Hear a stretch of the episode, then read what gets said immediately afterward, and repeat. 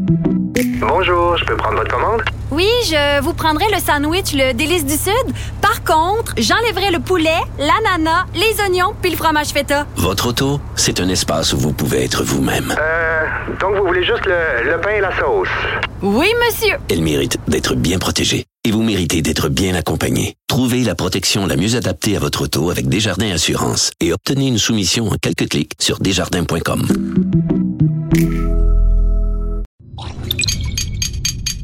Cube Radio.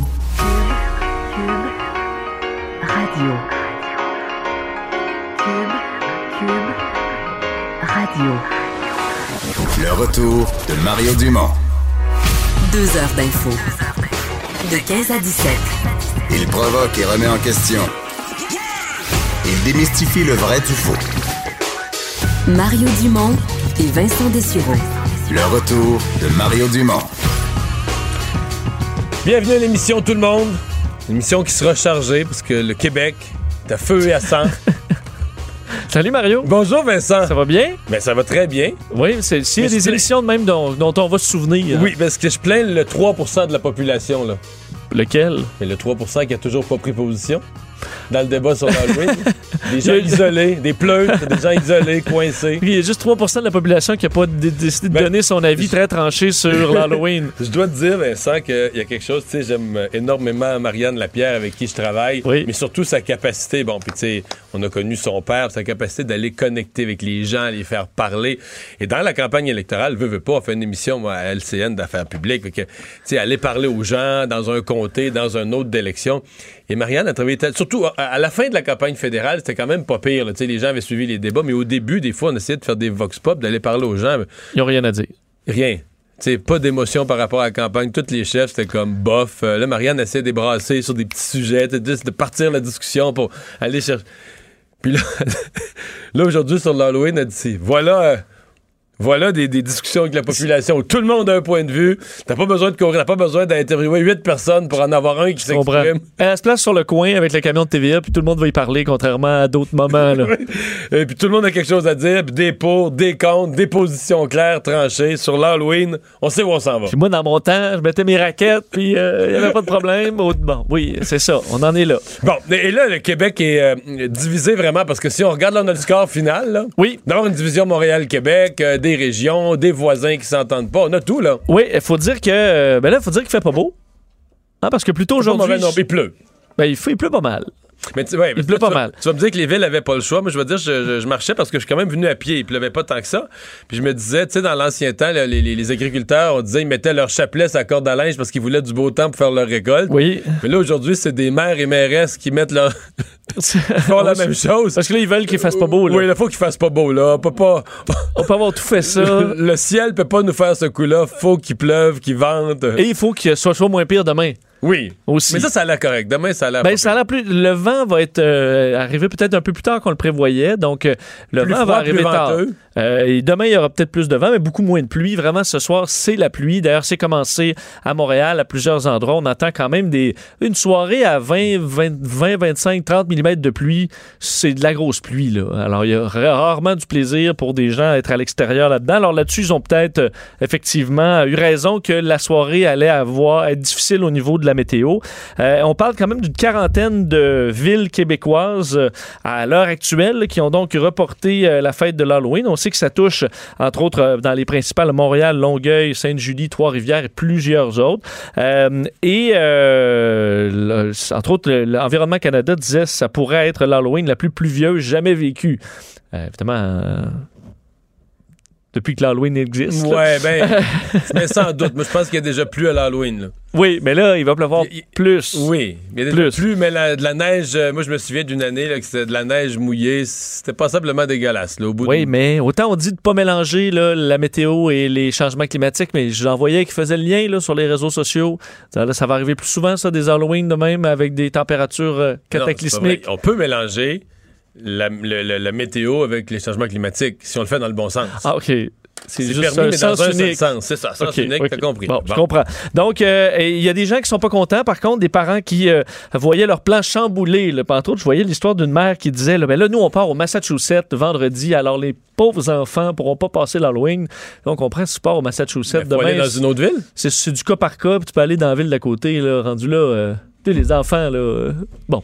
Alors, chacun avait son avis là-dessus. Vous l'avez vu sur les réseaux sociaux hier. Donc, autant des gens qui étaient déçus, des gens qui ont réservé au restaurant, par exemple, pour pouvoir éviter d'avoir des gens qui sonnent chez eux. Finalement, ce sera demain. D'autres qui plutôt favorisaient la sécurité des enfants avant tout, disant que c'était justifié. Je voyais le météorologue Gilles Briand, à qui on parle de temps en temps, qui disait qu'effectivement, les prévisions météorologiques et la visibilité allait être réduite et que ce n'était pas des conditions propices pour être dehors avec des enfants. Là où on tient le fort, là, on en parlait hier, comme plusieurs régions du Québec où on maintient les activités dans les grandes villes. La ville de Québec et Lévis maintiennent les festivités de l'Halloween. Ça a été confirmé d'ailleurs par la sécurité publique de la ville de Québec qui dit donc la fête se déroulera comme prévu. Même chose du côté de Lévis. On a émis un communiqué ce matin pour dire que la fête tenait encore pour aujourd'hui et que les policiers allaient être très présents dans les rues entre 15h30 et 22h30 ce soir pour assurer la sécurité des partisans à la fête. Et plusieurs réactions au niveau politique aussi quand même. Plusieurs avec le sourire en coin, on le comprend, là, mais certains avaient des avis assez tranchés, comme dans la population au niveau de nos politiciens. Entre autres, le ministre des Affaires municipales... Et transgressant les lignes de parti, d'une question suffisamment importante qu'on puisse avoir une pensée libre. C'est vrai, c'est assez rare, ça. Oui. C'est assez rare. Bravo. André Laforêt, bien. Le ministre des Affaires municipales, André Laforêt, donc lui qui est concerné vu que c'est des décisions de municipalité, disait que ce serait une bonne idée de reporter Halloween au dernier vendredi du mois d'octobre. Donc, que ce soit toujours un vendredi. Lui dit que c'est pas une mauvaise idée. Ouais, la ville de Rouyn-Noranda, c'est toujours j'ai parlé ce matin avec la mairesse suppléante, c'est toujours le dernier samedi d'octobre. Bon. Profiter de la clarté, un samedi après-midi. Si les enfants mangent trop de bonbons le soir, ils dorment mal, il n'y a pas d'école le lendemain. Fais ça le samedi. C'est juste avant le changement d'heure. T'es correct. Christian Dubé, du Conseil du Trésor, donc, lui, suggérait que l'Halloween se tienne, effectivement, la suggestion que se tienne un vendredi, ça fait du sens. Dans la mesure où on pourrait, même si c'est sur 2 jours, profiter des rabais sur les bonbons, ce que certains vont peut-être faire aujourd'hui. Geneviève Guilbeault a dit que les forces policières étaient capables de gérer les 2 dates, là. Alors, ils ont rassuré la population. Là où on a un autre son de cloche, Pierre Fitzgibbon, le ministre de l'Économie, qui dit « On est habitué avec la date, pourquoi changer la date ?» Voilà. Bon, alors ça a été clair. Et Pascal Bérubé, du côté du Parti québécois, lui, était plutôt perplexe. On dit, il a raconté que lui, à Matane, là, il dit « J'ai passé l'Halloween en saute de skidoo avec un masque. » Ben c'est un masque d'Halloween, mais il dit « On est dans un pays nordique, on doit pouvoir s'adapter à toutes les conditions climatiques. » Mais dans l'est du Québec, d'ailleurs, dans sa région, là, de Rivière-du-Loup en descendant, c'est l'Halloween, là. Oui, exact. On a gardé la date. En fait, c'est pas compliqué. Dans les régions, en Abitibi, Témiscamingue, à Chibougamau, en fait, partout où il fait froid, ou même où il annonce de la neige plutôt que de la pluie, là, ces heures-ci, on fait de l'Halloween. Là. C'est plus en banlieue de Montréal. Penses-tu qu'à un moment donné, en région, on s'est dit, on va lui montrer à Montréal que nous autres, on n'a pas peur de ça, la météo, puis qu'on a dit, on tient. Peut-être qu'il y a un peu de ça. Je vais te faire entendre le premier ministre, François Legault, qui aussi, parce que souvent avec les journalistes, c'est tendu, il y a des questions quand même pointues. Mais là, aujourd'hui, s'il y a un petit bout un petit peu plus léger où on parlait de l'Halloween, je pense que ça a fait sourire quand même M. Legault, qui reconnaît, parce qu'on sait, il demande évidemment le respect de l'autorité de la province sur les sujets qui lui touchent, mais il respecte aussi l'autorité des municipalités. On peut écouter François Legault et sa petite discussion sympathique avec les journalistes aujourd'hui. Ben moi, je veux souhaiter une bonne fête. Moi, je veux souhaiter une bonne fête d'Halloween à tous les petits monstres du Québec, que ça soit ce soir ou demain soir. Mais je respecte l'autonomie des municipalités. C'est toujours une belle soirée. Vous allez nous recevoir tout le monde à l'édifice Price ce soir pour donner des bonbons. Vous êtes bien trop grand. Monsieur le Président, François Gauthier, on apprend aujourd'hui qu'il y a des problèmes de conception majeurs au-delà des... J'ai pas dit gros, j'ai dit grand. Oh. Alors, François Legault s'adressait à notre collègue François Cormier à TVA, donc il lui a dit « Vous allez nous recevoir à l'édifice Price ». Il a répondu « Ben, vous êtes trop grand », mais après ça, visiblement, il a voulu spécifier que c'était pas trop gros qu'il avait dit, trop grand. Alors, et François s'en est réjoui sur les réseaux sociaux, a dit que toute la nation avait été informée clairement qu'il n'était pas gros. Oui, le premier ministre a tranché là, aux yeux de la nation que je n'étais pas gros. Alors, c'est un petit moment souriant quand même en politique, c'est rare. Tu sais que cette controverse sur l'Halloween fait la nouvelle au Canada anglais, le National Post, le Globe and Mail ont des textes là-dessus, oui, absolument. Mais là, parlant de... que Chicago aussi, à Chicago, plusieurs endroits qui ont décidé de reporter l'Halloween aussi à demain en raison de tempêtes de neige. Là-bas. On n'est pas seul.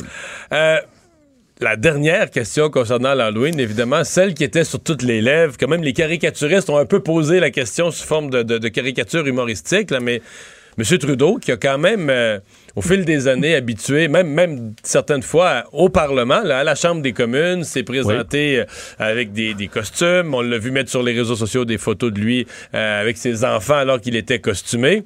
Est-ce qu'il perpétue la tradition cette année quand même où ses costumes ont fait jaser là? Et surtout que Justin Trudeau lui aussi est à l'aise avec le fait que ce soit pas nécessairement juste l'Halloween le 31. Parce qu'il s'est costumé aussi à d'autres dates. Alors, à mon avis, il est ouvert avec le 1er novembre. Il est assez souple avec les costumes. Eh bien, puis on se le demandait hier. Est-ce que Justin Trudeau allait plutôt ne pas être costumé ou allait se dire, je viens d'être élu, je vais mettre le plus gros costume que j'ai jamais mis pour justement montrer que non, je ne changerai pas. Eh bien, non. Aujourd'hui, finalement, Justin Trudeau est déguisé en... Enfin, il est habillé en premier ministre. Et ça va être tout. En fait, non seulement il ne va pas se déguiser, Justin Trudeau, mais il va se faire discret. Alors, c'est ce que son organisation a dit. Il n'assistera pas aux activités organisées par l'équipe de la gouverneure générale, entre autres Julie Payette. Alors, il sera pas là, pas de déguisement. On le verra pas de la journée. C'est triste. Ben, je l'imagine faire la baboune toute la journée. Je l'imagine à sa maison, puis là, Sophie... mettons, à 10h à soir, une fois les enfants couchés, là. Ouais, puis là, Justin, puis là, Sophie, ben oui, vas-y, là, déguisé. Puis là, il s'en va dans son walk-in, puis là, il ressort habillé en je sais pas, en super-héros, en mime, puis là, comment ça, je sais pas. Si, peut-être que ce soir, il pourra, à porte close, se gâter, mais sinon, ce sera tranquille pour Justin Trudeau, si vous posiez la question. Fait que, essentiellement, en résumé, il passe d'un extrême à l'autre, là. De trop déguisé cette année, même avec ses enfants... Oui. Il va passer l'Halloween en paletot. Ben, elle dit qu'aujourd'hui, elle n'est pas déguisée, par contre. Mais là, vu que c'est l'Halloween aussi demain, ça reste à voir. Annonce ce matin du gouvernement du Québec concernant la gestion du fonds vert. Il faut dire que c'est un dossier qui avait fait pas mal de controverses dans les mois passés. Oui, il faut dire que le fonds vert a été décrié beaucoup pour l'inefficacité générale de l'argent donné à des projets qui ne sont pas nécessairement efficaces au niveau de la réduction des gaz à effet de serre, au niveau tout simplement de la réduction de la pollution.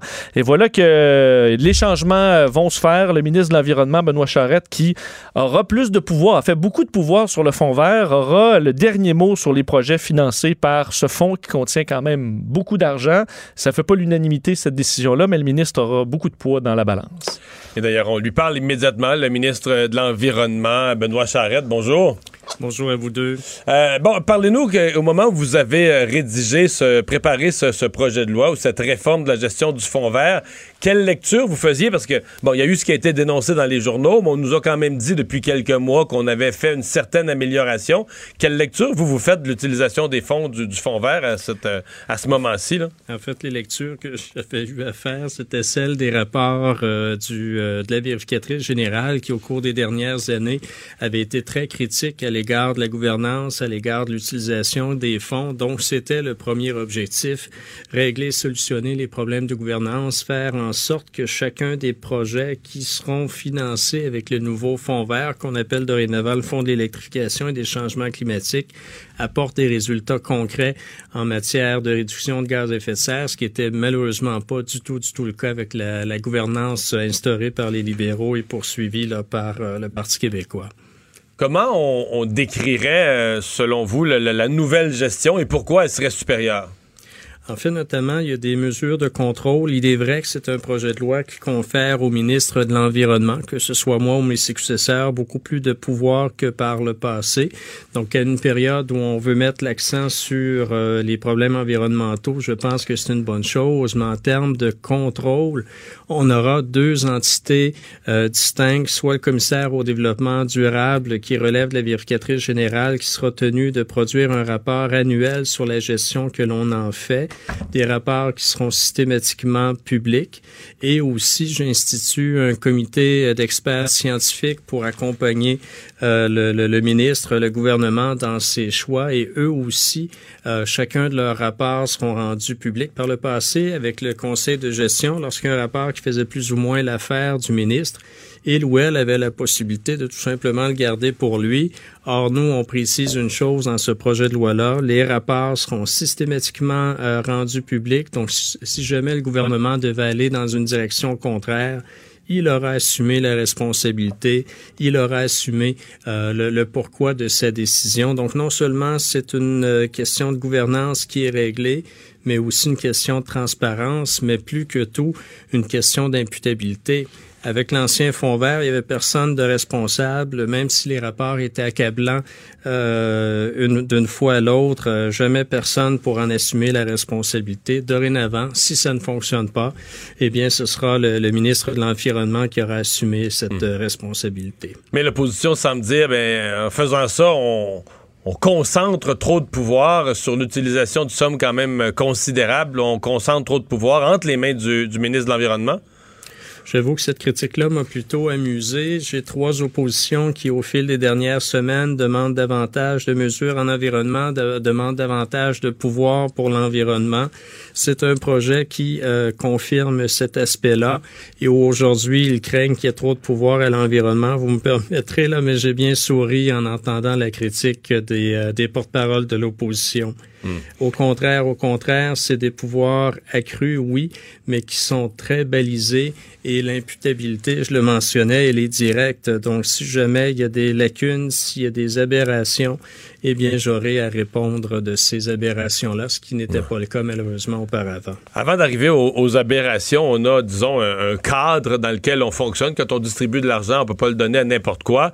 Dans le passé, on avait des grands objectifs environnementaux. Ils apparaissaient larges, mais on s'est rendu compte qu'on subventionnait des affaires des fois où le gain réel du point de vue des changements climatiques, du point de vue de la réduction des GES, c'était assez ténu.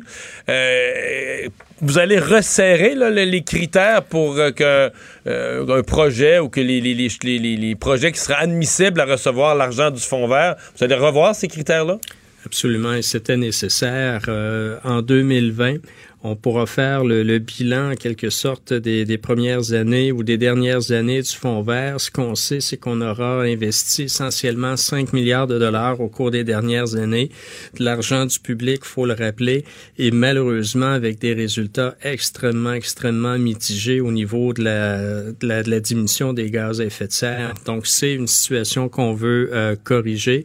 Donc, dorénavant, il y a quand même l'année 2020 qui est une année de transition, parce que le projet de loi a été déposé aujourd'hui, mais il n'est pas encore adopté. Rêvez-vous de le faire adopter, que l'opposition collabore pour le faire adopter dès l'automne, avant Noël? Clairement, c'est le souhait le plus précieux parce qu'en début d'année, on a la présentation du plan d'action 2020-2030 et le Fonds de l'électrification et des changements climatiques va devenir un outil important pour financer ce plan-là.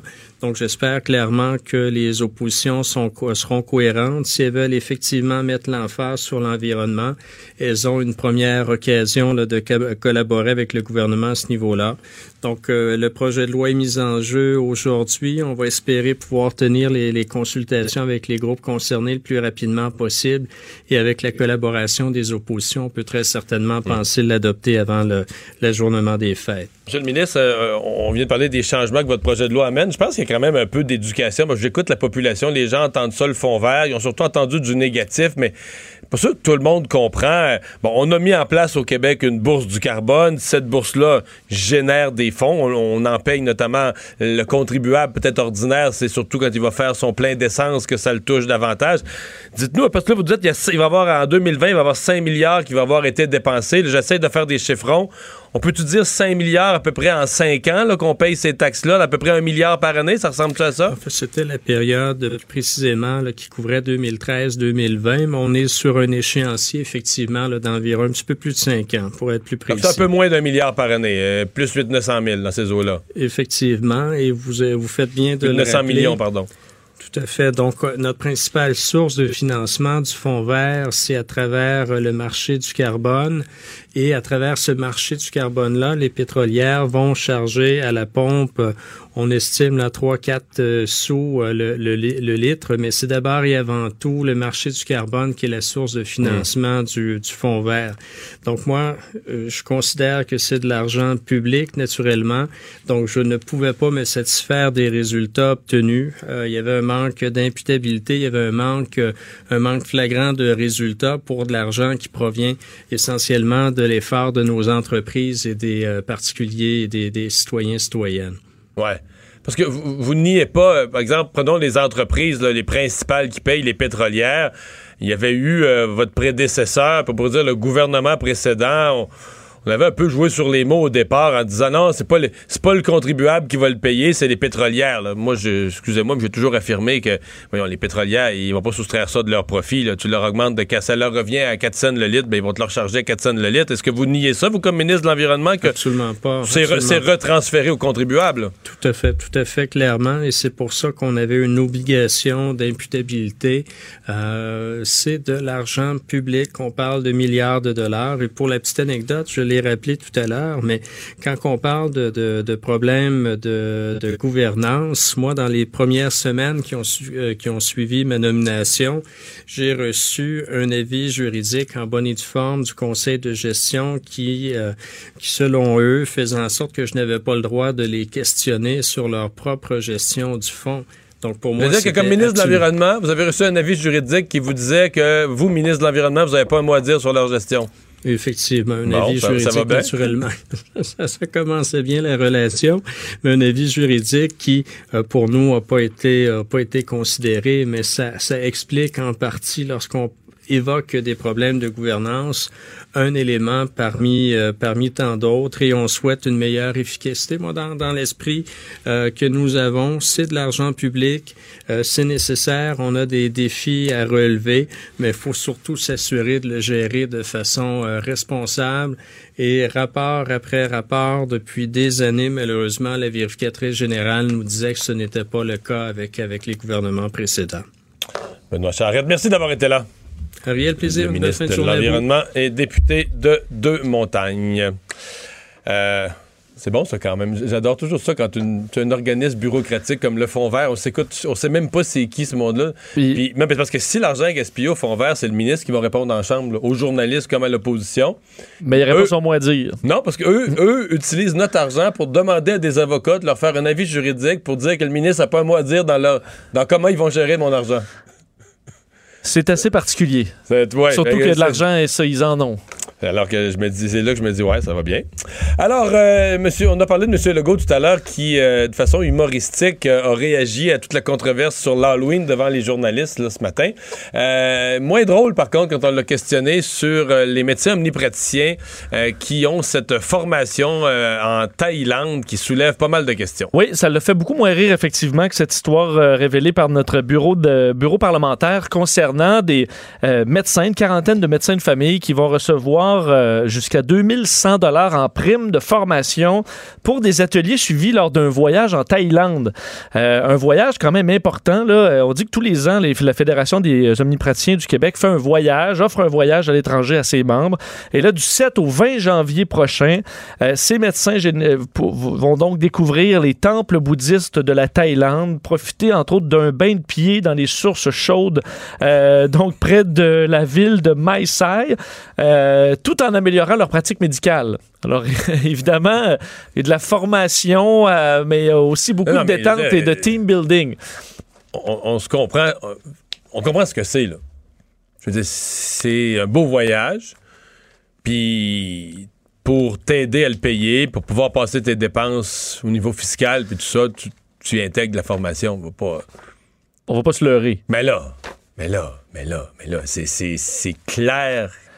clair. C'est pas la première fois, je pense. Écoute, dans le monde médical, on a vu ça, là, des formations, mais souvent, c'était comme moins loin, là. C'est plus dans des pays du Sud où monsieur, madame, tout le monde est plus habitué d'aller, etc. Fait que ça paraissait qu'ils prennent moins de temps en avion aussi. C'est comme un peu moins gros. C'est bon, t'sais, j'en profite de faire un petit voyage, prendre un peu de soleil l'hiver, quelques jours. C'était déjà gros, sur mon avis. Mais là, t'es rendu, écoute, t'es rendu en Thaïlande, t'es rendu à l'autre. Parce que des voyages, mettons, en République dominicaine, ou tout ça, le prix total, c'est souvent le prix d'un billet d'avion pour aller en Thaïlande. Là. Genre. Puis ça soulevait quand même des grosses questions, là, tu sais. Puis, mais là, j'avoue. Mais que... est-ce que aussi, je sais pas moi, tu sais, ils ont les moyens de payer leur propre voyage. Là. Est-ce que c'est parce qu'ils aiment ça être entre eux autres ou moi, aller en Thaïlande, j'y vais, là, et je paye mon voyage. Là, puis je voudrais pas que toute la gang de Cube soit avec toi puis qu'on ait des petites formations sur la radio. Ben, je vous aime bien, là, mais tu sais, pour un reçu d'impôt, je préfère faire mon propre voyage puis être avec les gens que j'aime. Je vous aime, là, mais bon, peu importe. Alors, voilà. Alors, ça fait réagir le premier ministre qui s'est dit choqué par tout ça. Il dit un peu comme les Québécois, d'ailleurs. On n'a pas besoin, pour avoir une formation, d'aller en Thaïlande. Il a d'ailleurs demandé à la ministre de la Santé d'intervenir dans ce dossier-là auprès de la Fédération des omnipraticiens du Québec pour que cesse cette pratique. Alors, Danielle Mécan a ce mandat. Elle l'a même dit que cette initiative n'était pas acceptable. Les activités de perfectionnement pourraient très bien se donner au Québec dans ce contexte-là. Ils disent, on sait que les médecins ont des déductions fiscales quand ils payent pour l'hébergement, le transport. Non, moi, je pense qu'il faut que la Fédération revise sa position là-dessus. Alors, effectivement, ça a fait grincer des dents beaucoup de Québécois aujourd'hui, cette histoire. Qui arrive la même journée où on parle d'ailleurs des dépenses en santé. Oui, et on dépense plus en santé. En fait, le Québec est la province qui connaîtra la plus forte augmentation de ses dépenses en santé par rapport à 2018. C'est ce que révèle aujourd'hui l'Institut canadien d'information sur la santé. Alors, on atteindra, à l'heure actuelle, on atteint 6 935 $ par personne en dépenses de santé au Québec cette année. Hausse de 5,5 % par habitant. C'est la plus forte hausse, donc, au pays. En fait, l'augmentation il y a un endroit où c'est plus haut, c'est l'Nunavut, l'augmentation de 6,2 %. Mais eux, les dépenses, il faut dire, on ne parle pas de la même échelle. Là. C'est 19 000 par habitant, évidemment, en raison des très, très grandes distances au Nunavut. Mais sinon, pour les autres provinces, en Ontario, par exemple, c'est 2,6 %, 3,4 % en Colombie-Britannique. Faut dire, par contre, que la moyenne canadienne, on est un peu en bas. Là. La moyenne est 7 068 par habitant. On est donc à 6 935. Au total, les dépenses en santé qui vont s'élever à 264 milliards au Canada en 2019. Ouais. C'est quand même des chiffres impressionnants. Mais en fait, le vrai drame, parce que le Canada dépense beaucoup dans le domaine de la santé et malheureusement, tu regardes des pays qui dépensent un peu dans le même ordre que nous. Pour l'essentiel, ça se ressemble pas, là. Ils ont un meilleur service. L'accès aux soins, la rapidité, la disponibilité, même des tests un peu plus complexes, une résonance magnétique, la disponibilité. Tu regardes, ça a été étudié là, par des instituts économiques. C'est-à-dire que le modèle canadien, au nom du fait de maintenir un modèle qui est unique à peu près au monde, à part quelques pays communistes, mais la gratuité en santé, ça nous coûte énormément cher en termes d'efficacité. Là. Juste pour dire, on maintient ce principe-là. Par rapport à d'autres pays où tout le monde, mettons en Suède, tout le monde a accès à la santé, c'est assuré, il y a une assurance, c'est pas toujours tout gratuit. Il y a des pays qui vont mettre un petit ticket de modérateur. Ils vont pas vouloir maintenir un principe d'espèce d'absolue gratuité, mais en même temps, ils sont aussi bons que nous dans le sens que si quelqu'un a un cancer grave, un tumeur enlevé, c'est assuré, puis ils vont le faire, puis avec des médecins aussi compétents que les nôtres. Mais nous, là où on paye, c'est sur l'attente. Et ça, les gens s'en rendent pas compte. Là, c'est l'accès réel aux soins, l'attente à 8 mois, 6 mois, 12 mois. C'est ça, pas nécessairement l'attente à l'urgence, l'attente éternelle pour des chirurgies importantes. De l'attente à l'urgence jusqu'à l'attente pour une chirurgie, jusqu'à la non-disponibilité de certains services. C'est là-dessus qu'on paye, mais... Écoute, pour avoir... c'est un sujet, ça fait 17 ans que je parle de ça. Moi, ce qui me frappe toujours, c'est que les Québécois croient pas ça. Les Canadiens et les Québécois croient pas ça. Croient pas quoi? Ça. C'est-à-dire qu'il y a vraiment les gens chrétiens et autres, et des années, on a vraiment vendu aux gens que la gratuité, on avait le meilleur système de santé au monde, et on s'est fait à croire à nous-mêmes que les gens, que les autres en rêvent. C'est ce que Bernie Sanders dit, entre autres. Ben oui, oui, mais c'est vrai, ouais. Entre autres que les Américains, que d'autres en rêvent du système canadien au nom de sa gratuité. Mais les gens qui supposément en rêvent, là, je veux dire, un Européen, un Américain arrive au Québec, là, puis il se blesse, il y a un accident de ski, n'importe quoi, il vire fou, là. Parce que après, oui. Ils veulent tout arracher, là, ils comprennent pas, et ils veulent passer, ils veulent du service, il y a juste nous, là, qui nous sommes... Ben, des fois, on chiale un peu, mais il y a juste nous qui sommes habitués à ce niveau de patience-là. Sauf qu'aux États-Unis, il peut y avoir une famille où le père ou la mère a un cancer, puis c'est la faillite pour la famille. Oui, ce qu'on n'a pas nécessairement ici. La grande majorité des gens sont assurés, mais les États-Unis, à mon avis, ont un pire système de santé que nous. C'est-à-dire que c'est bizarre, l'Amérique du Nord, hein, c'est les deux extrêmes. Le système comme un peu socialiste au Canada, puis le système totalement privé aux États-Unis, qui sont probablement deux des pires au monde. Parce que tu regardes les systèmes mixtes, là, où c'est intelligemment imbriqué public-privé, la plupart des pays d'Europe, la totalité des pays d'Europe, c'est ça. Des systèmes beaucoup plus efficaces, qui reviennent moins cher pour donner une qualité de service, ça revient moins cher per capita. Mais on dépense. Ici, on dépense. Là, le Québec, là, tu me donnes une statistique, tu dis le Québec, ça augmente plus vite que la moyenne canadienne, mais il faut penser que le Canada, là, on dépense. Mais c'est 7 000 par personne, mais le chiffre fait quand même le saut, là. Parce qu'au nombre de personnes qui ne paient pas d'impôts... 43% de la population ne paie pas d'impôts. C'est vrai, quand tu l'amènes comme ça, 43% des gens ne payent pas d'impôts. Et c'est 7 000... Faut que tu ramènes à une moyenne de 7 000 par individu. Puis les enfants, puis les... Donc, par payeur d'impôts, c'est quoi? C'est 10 000, plus, 11 000, plus, 12 000. C'est plus. Au minimum, là. Ah oui, c'est sûr. C'est beaucoup d'argent. Enfin, selon M. Boulris, le député du NPD, son chef va rester, Alexandre Boulris, qui semble... optimiste pour l'avenir de Jack Mitzing. Effectivement, j'invite à entendre cette entrevue avec Benoît Dutrisac ce matin d'Alexandre Boulris, donc député de Rosemont, la petite patrie, qui ne voit pas Jack Mitzing quitter le NPD. Dit d'ailleurs que dans le cas de Jack Layton, la vague orange, c'était sa 4e élection. Alors, il n'y a pas de presse pour Jack Mitzing qui a bien fait selon lui. Alors, on continue avec lui. Il fait la comparaison avec les conservateurs, disant qu'eux sont en train déguiser leur couteau sur Andrew Scheer, mais qu'on n'est pas là au NPD. Alors, selon lui, Jack Mitzing, c'est l'homme du NPD.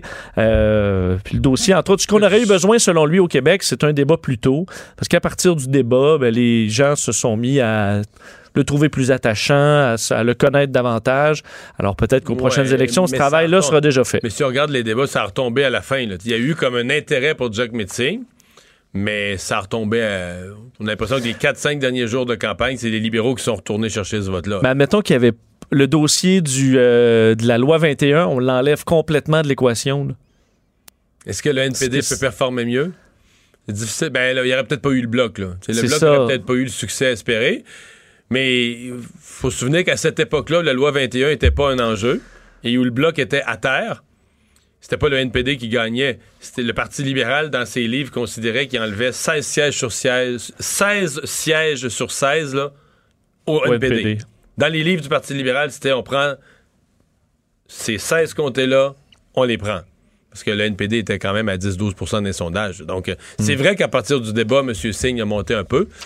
Mais je reste perplexe, moi, sur ça.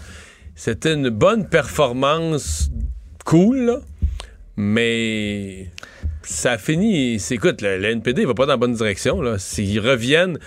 Toi, t'es peut-être plus jeune. Moi, j'ai connu le NPD, je sais pas, quand j'avais 20 ans. Le NPD, c'était un parti qui allait chercher une vingtaine de sièges à chaque élection fédérale, qui avançait pas. Puis au Québec, il y avait à peu près rien. Il y a eu un député une fois, ou zéro. C'était entre 0 et 1, mais... C'est le parti de gauche de l'Ouest. Parti de gauche, ouais. Puis de l'Ontario un peu, puis tout ça. Puis là, ils sont sortis de ce fossé-là là, pendant une décennie. Où il était un parti, ils ont été pendant un bout de temps l'opposition officielle. Au Québec, ils ont eu 60 sièges, après ça 16, mais c'était un parti important. Puis, excuse-moi, ils sont revenus 24 sièges, un au Québec. Là. Pour moi, là, ils sont revenus. Ils ont roulé pendant 40 ans dans le fossé. Là, ils ont réussi à embarquer sur la route. Puis là, ils sont retombés dans le fossé, puis ils sont peut-être là pour longtemps. Là. Surtout que Jack Mitzing avait l'air content. Ouais, il a dansé pendant des heures. C'est sûr qu'il avait six raisons d'être content. On va faire une pause. On vous parle au retour du marché du cannabis. Différents sujets à aborder, entre autres le passage à 21 ans. Est-ce qu'on encourage le marché noir? Mais aussi la prédiction d'un expert qui dit, pour bien desservir le Québec et combattre le marché noir, tenez-vous bien, il faudrait 800 succursales.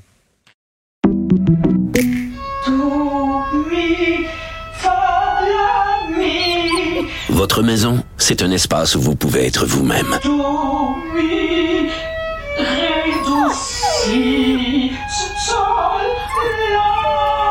Elle mérite d'être bien protégée et vous méritez d'être bien accompagné. Trouvez la protection la mieux adaptée à votre maison avec Desjardins Assurance et obtenez une soumission en quelques clics sur Desjardins.com.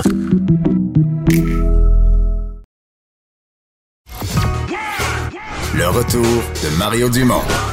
Pour nous rejoindre en studio. Studio à commercial cube.radio.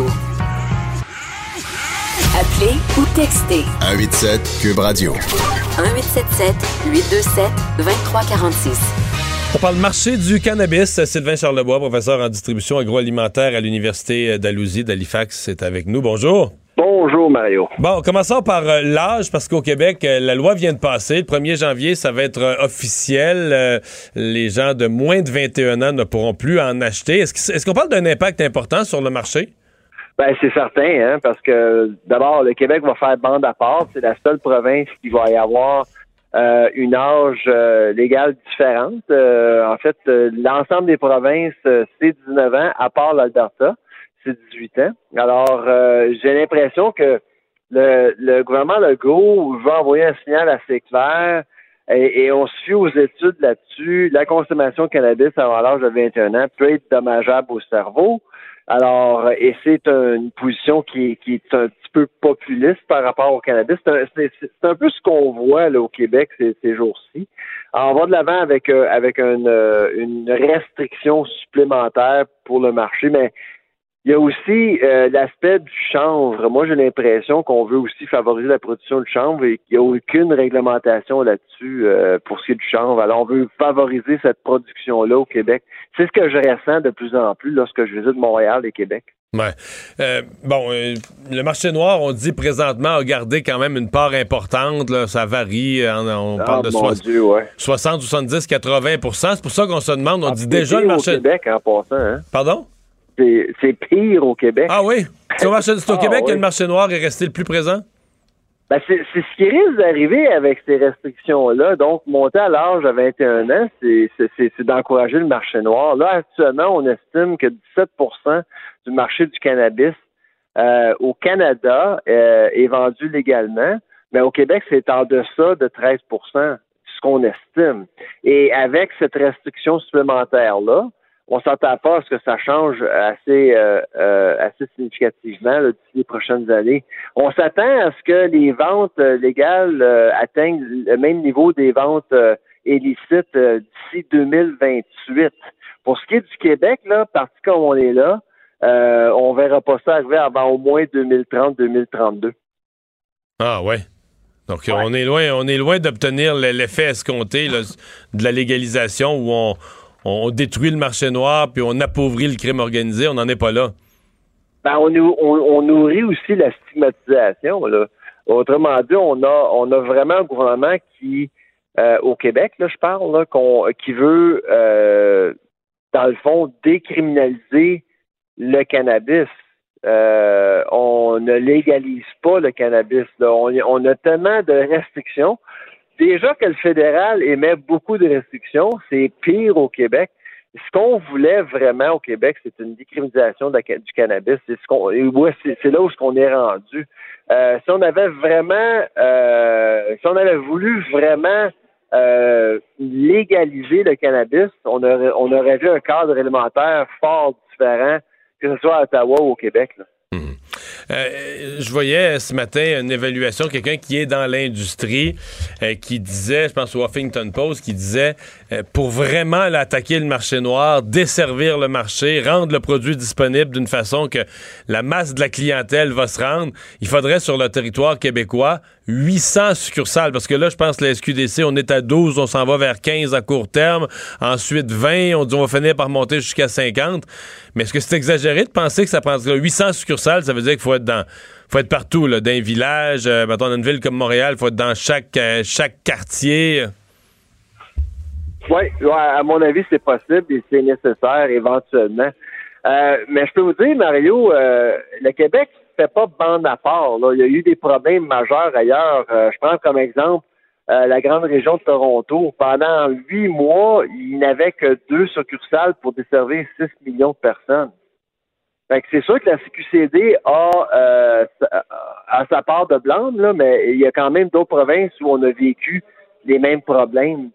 Ce qui est préoccupant par rapport au marché noir, c'est que ces produits-là ne sont pas réglementés, on les surveille pas, on n'en connaît rien de leur qualité non plus, et on augmente l'âge légal à 21 ans justement pour des raisons de santé publique, alors qu'on se préoccupe pas du marché noir qui vend évidemment des produits qui pourraient être dangereux aux citoyens et malheureusement aux enfants. Et on va voir comment tout ça se développe. Sylvain Charlebois, merci d'avoir été là. Merci, au revoir. Au revoir. Le retour de Mario Dumont, l'analyste politique le plus connu au Québec. Cube Radio. Cube Radio. Autrement dit. Présent dans l'actualité, c'est une histoire là, qui dure depuis je sais plus combien de temps. Pratiquement 20 ans. Ouais, cette femme harceleuse de Kevin Parent. Mais là, finalement, il y avait eu condamnation. On attendait la fameuse sentence qui est tombée tout à l'heure. Oui, condamnée à 90 jours de prison, cette femme, donc coupable d'harcèlement criminel à l'endroit de Kevin Parent. Renée Toupin, donc une dame qui est revenue quand même souvent devant les tribunaux. En fait, elle a été... on lui a imposé des engagement à se tenir loin de Kevin Parent. Mais il n'y avait jamais eu de prison, je pense. Non, mais en 2005, 2007, 2009, 2014. Donc là, à un moment donné... Penses-tu qu'il était écœuré d'elle?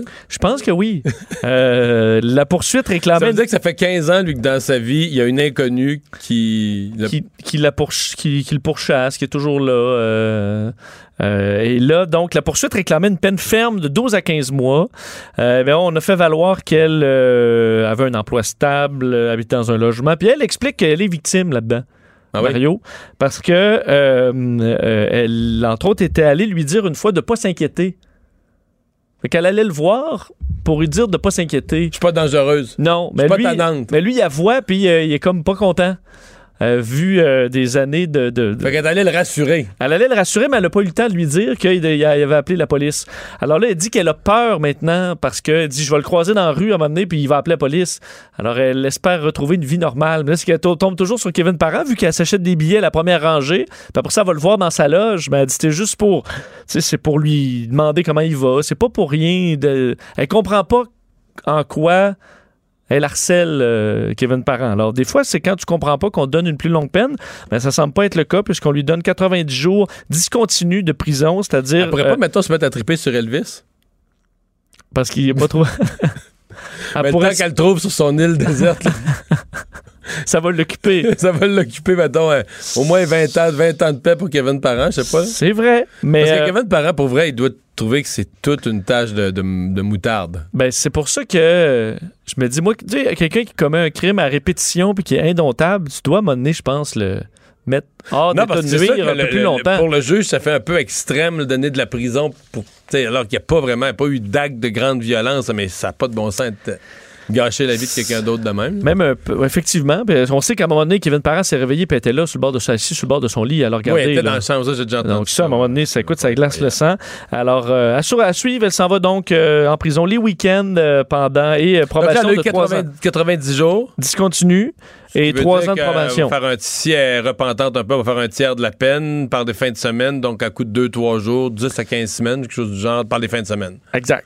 Mais on disait une probation de 3 ans où elle ne devrait pas entrer en contact avec Kevin Parent. Pourquoi on lui donne pas à vie, là, rendu là, quand c'est répétitif? Parce qu'elle attend la fin du délai, puis à ce point-là, là, au premier show. Là. Mais tu peux pas croire qu'elle va le refaire, là? Ben... Jamais 4 fois 105, dit l'adage. Ouais. Parle-moi de Bombardier. En fait, Bombardier et SNC-Lavalin, les deux compagnies québécoises aujourd'hui qui présentaient leur... Puis, deux compagnies québécoises qui ont été beaucoup dans l'actualité ces dernières années, qui, tour à tour, présentent leurs résultats financiers. Oui, en commençant par Bombardier, qui est tombé dans le rouge au dernier trimestre, malgré une hausse de revenus. C'est ce qu'on a dévoilé aujourd'hui. Donc, une perte de 91 millions. Des profits, par contre, en hausse. C'est la bonne nouvelle. On explique qu'on continue de progresser dans dans le plan de redressement et que nos avions d'affaires, entre autres, font un beau succès. Les performances sont exceptionnelles, semble-t-il. Le global 7500 qui a coûté deux fois ce que ça devait coûter pour le mettre en marché, là, pour le mettre sur le marché. Oui, c'est rendu le calcul de base. Alors, on qualifie quand même le carnet de commandes de solide présentement pour Bombardier. Et du côté de SNC-Lavalin, on a annoncé des bonnes nouvelles, un bénéfice net de 2,8 milliards au troisième trimestre, contrairement à 120 millions pour la même période l'an dernier. Alors, quand même une hausse attribuable. Donc, en fait, par action, là, on passe de 69 cents à 15,70 $. Donc, le résultat net attribuable aux actionnaires. Alors, on a un carnet de commandes aussi dans lequel s'est ajouté des contrats assez lucratifs. Alors, c'est un peu mieux. Alors qu'aujourd'hui... L'action de SNC-Lavalin a grimpé en bourse. C'était à 11 %, je pense, ce midi. C'était rendu à 15 tantôt. Exact. Alors qu'il faut dire que devant la justice, le procès pour corruption de Sami Bebaoui, ancien vice-président exécutif de SNC-Lavalin, commençait aujourd'hui. Alors, c'est sur deux fronts aujourd'hui que l'actualité touche SNC. Et on va maintenant parler sport.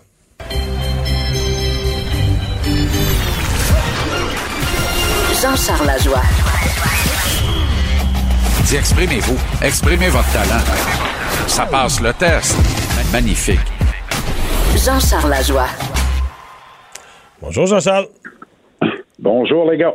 Alors, Canadien hier qui a gagné contre les Coyotes. J'avoue que je suis impressionné parce que Gallagher qui célèbre son 500e match. Il me semble que quand les joueurs souvent sont émotifs ou dans une célébration comme ça, ils font rien. Lui, on met la rondelle sur la glace, puis 22 secondes plus tard, il en pote un. C'est comme ça. On dirait que ça en dit long sur l'individu, là. T'as tellement raison. On met la rondelle sur la glace et 17 secondes plus tard, il est dans le bleu du gardien. 22 secondes plus tard, il y a un but. Un but à la Gallagher. Il en a marqué beaucoup comme ça. Il va continuer d'en marquer de cette façon-là. Voilà un élément très important du Canadien pour lequel on glorifie Trevor Timmons. Faudrait arrêter de charrier, là. Un choix de 5e ronde. C'est rarement le recruteur-chef qui met son poing sur la table pour dire on réclame ce petit gars-là. Et c'est cette même année que le Canadien a réclamé des gars comme Jared Tenardi, entre autres, bien avant Brendan Gallagher. Alors, faut toujours en prendre et en laisser. La science du repêchage, les recruteurs n'aiment pas ça, mais c'est une vulgaire loterie, Mario, à condition de jouer cette loterie, de se jouer des atours de cette loterie. C'est-à-dire de bien comprendre le profil des garçons qu'on a lors des sessions d'entrevue avant de les réclamer. Et dans le cas de Gallagher, je pense que c'est ça qui a fait toute la nuance, toute la différence.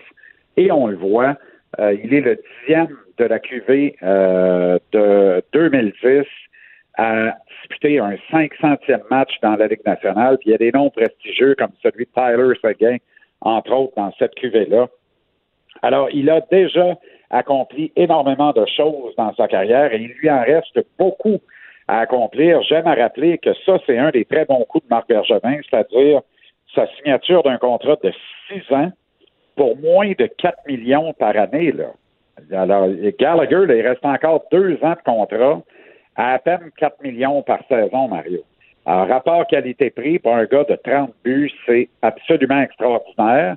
Il y aura un effet boomerang, un effet pervers à ça. C'est que lorsqu'il va signer son prochain contrat, il va vouloir passer à la caisse. 120 cents de $100, oui, évidemment, parce que là, il est payé 75 cents de $100. Ouais. Il va falloir qu'il y ait un payback de ça. Mais ça vient avec. Au moins, le Canadien en aura bénéficié pendant un méchant bout de temps. Mm-hmm. Et là, c'est l'Halloween aujourd'hui. Je veux bien que... Ça dépend de la ville où tu te trouves. Ça dépend de la ville où tu te trouves. Ça, c'est-tu épouvantable, d'ailleurs, et Seigneur. En tout cas, alors, peu importe... mais il pleut. Ce que peuvent en... hein? Il pleut. Ben oui, il pleut. Ben oui, c'est bien effrayant, il pleut. J'ai déjà passé notre tempête de neige. Ça m'a pas empêché de changer de costume 5 fois pour ramasser un record de 208 kisses dans la même veillée. Bon. Voyons. Oh, petit niaisage. Anyway. Ça m'a permis de faire un petit exercice quand même, puis j'aurais pu le garder pour demain. Ça me tente pas. On est le 31 octobre. 31 octobre... C'est aujourd'hui, puis c'est aujourd'hui qu'on se déguise.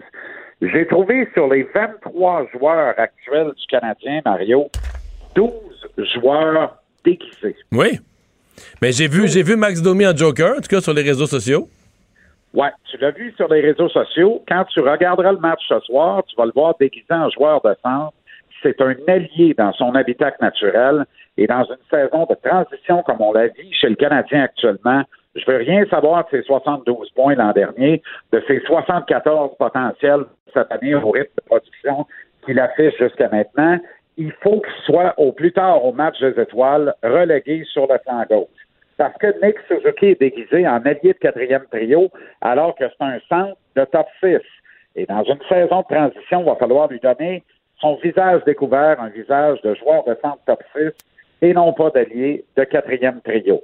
Paul Byron et Arthurie Lekonen sont déguisés en courant d'air. OK, était facile. Je l'ai sorti pareil. Dano, Tatar et Gallagher sont déguisés en premier trio dans une vraie équipe dont on dira au premier match de la saison en octobre, la question n'est pas de savoir s'ils sont en série, la question c'est de savoir combien de rondes ils vont faire lors du printemps prochain. Et quand on arrivera à ça, Tatar va être parti, probablement remplacé par Perlig. Dano et Gallagher vont compléter ce troisième trio du Canadien, puisqu'on aura dans le top 6 Domi, Drouin, Kotkaniemi, Suzuki, Caulfield et Armia. Alors, c'est comme ça que ça devrait se passer dans les fêtes avant longtemps. J'exclus pas que Gallagher soit dans le top 6 et qu'Armia soit à droite de Dano et de Perlig sur le troisième trio. Puis, on sera vraiment une équipe avec bien de l'ambition à ce moment-là. Ensuite, en défense, Shea Weber est déguisé en défenseur numéro 1.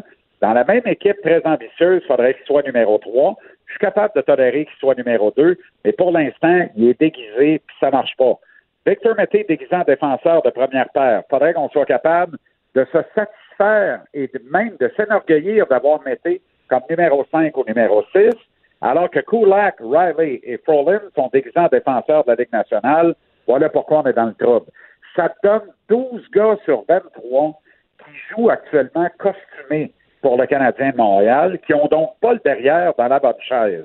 Tous les coachs te le diront dans tous les sports confondus, si tu veux te rapprocher d'un championnat, il faut que tu te rapproches d'avoir un maximum, voire une totalité de derrière qui sont assis dans les bonnes chaises. Près de la moitié de l'effectif du Canadien, plus de la moitié de l'effectif du Canadien n'a pas le derrière dans la bonne chaise actuellement. Voilà pourquoi on vit une saison de transition, une saison qui apporte son lot. Très belle victoire contre les Coyotes hier. Puis ce soir? Ils sont Golden capable. Drouin a encore scoré. Puis ce soir, on s'en va à Vegas contre des Golden Knights bien reposés. Puis il n'y a plus personne qui parle de Max Pacioretty. Tu flagues, ça? Oui. Mais hier, tu nous avais prédit une victoire. Est-ce que tu en prédis une autre ce soir? Deux en deux soirs? Non, ça va être très difficile ce soir. Parce que les Golden Knights sont bien reposés. Parce qu'ils demeurent une meilleure équipe que les Coyotes de l'Arizona, parce que la glace est meilleure à Vegas aussi, ce qui favorise les meilleures équipes. Hier, la glace en Arizona, Mario, là, après 5 minutes dans chaque période, il aurait fallu faire comme au Parc du Buc quand on était petit, sortir les scrapers. Ça n'a aucun bon sens comment la neige s'accumulait, la glace était molle et de mauvaise qualité, et ça ne favorise pas une équipe qui a plus de talent que celle de son adversaire. Puis là, c'est épouvantable de dire que l'Arizona a plus de talent que le Canadien, mais je suis obligé de te dire qu'il y a des Clayton Keller et des Oliver Ekman-Larsson, on n'en a pas ici. Mais hier, celui qui a été le plus talentueux, c'est Carey Price, qui a fait tout un job. Philippe Dano a joué tout un match, Gallagher aussi. Puis Drouin encore scoré? Ben oui. Puis, dernière question, est-ce que Price est encore devant le filet ce soir? Bien, là, c'est intéressant. S'il ne l'est pas, on nous dira sûrement qu'en raison du coup de patin qu'il a reçu à la tête en deuxième période, on veut prendre aucune chance. Ça pourrait être la raison officielle. Mais en même temps, le Canadien a joué un gros match, un bon match, gagne 4-1. Pourquoi pas ce soir? Pourquoi pas mettre en banque une deuxième victoire sur ce voyage qui avait toutes les apparences d'un voyage potentiellement catastrophique? Ça enlèverait beaucoup de pression sur le match de samedi à Dallas.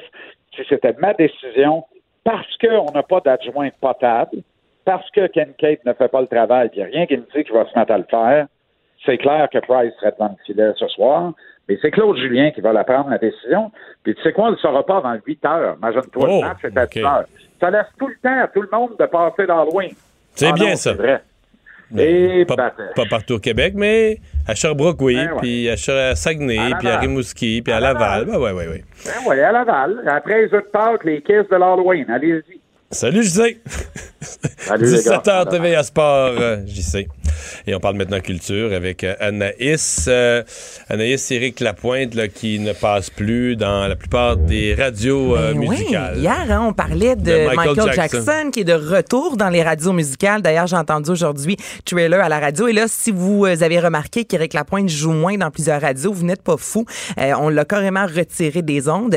Pour certaines radios commerciales, Éric Lapointe jouait entre 4 à 6 fois par jour, quand même, ce qui est notable. Et là, avec ce qui s'est passé, même si pourtant il n'a pas été accusé, on a décidé d'enlever ses chansons parce que certaines directrices et directeurs des programmes disaient qu'aussitôt qu'une chanson joue à la radio, maintenant on sait, hein, surtout avec les médias sociaux, la messagerie texte, t'en as fait, Vincent, de la radio, tu sais que ça rentre. Non, il recevait des commentaires négatifs. Donc absolument, les gens textaient à enlever cette musique-là. Ça, parce que j'ai vu quand même beaucoup de commentaires à dire « Ah ben là, on remet les chansons de Michael Jackson qui a fait bien pire et tout ça », mais je pense pas que c'est la comparaison, c'est juste que quand c'est dans l'actualité, présentement, si les gens font le lien, vont écrire effectivement des messages, tandis que là, Michael Jackson, ça remonte à un certain temps, le documentaire, mais pendant le documentaire, tout le monde en parlait, ben là, tu les retires, à un moment donné, ils vont revenir, là, les chansons d'Éric Lapointe, je pense même, peu importe le résultat, à moins qu'on sache des détails vraiment sordides, mais... À mon avis, c'est une période. Ben, c'est une période et tu as tout à fait raison. On dit que c'est le même principe qu'on applique à n'importe quel artiste. Donc, les radios prennent un moment de recul. On prend du recul pour analyser la situation et par la suite, ils vont voir si oui ou non Éric Lapointe revient. Mais tu sais, si Michael Jackson est revenu, comme tu l'as dit, ben l'impression que Claudé comme un gars va revenir. Pour les radios qui ont une obligation de jouer du contenu francophone, le catalogue est moins ample. Je veux dire, en anglais, la musique américaine, britannique, c'est infini le nombre d'artistes que tu as. Au Québec, tu veux garder tes codes d'écoute, tu veux une musique qui sonne un peu. Il n'est pas le seul, il y en a d'autres, mais pas... Mais en même temps, pas par milliers, ça peut donner la chance parce que c'est vrai, Éric Lapointe, on l'entend énormément, puis c'est rien contre Éric Lapointe, mais si ça peut donner la chance à d'autres artistes, peut-être de voir leurs chansons jouer un peu plus, pourquoi pas?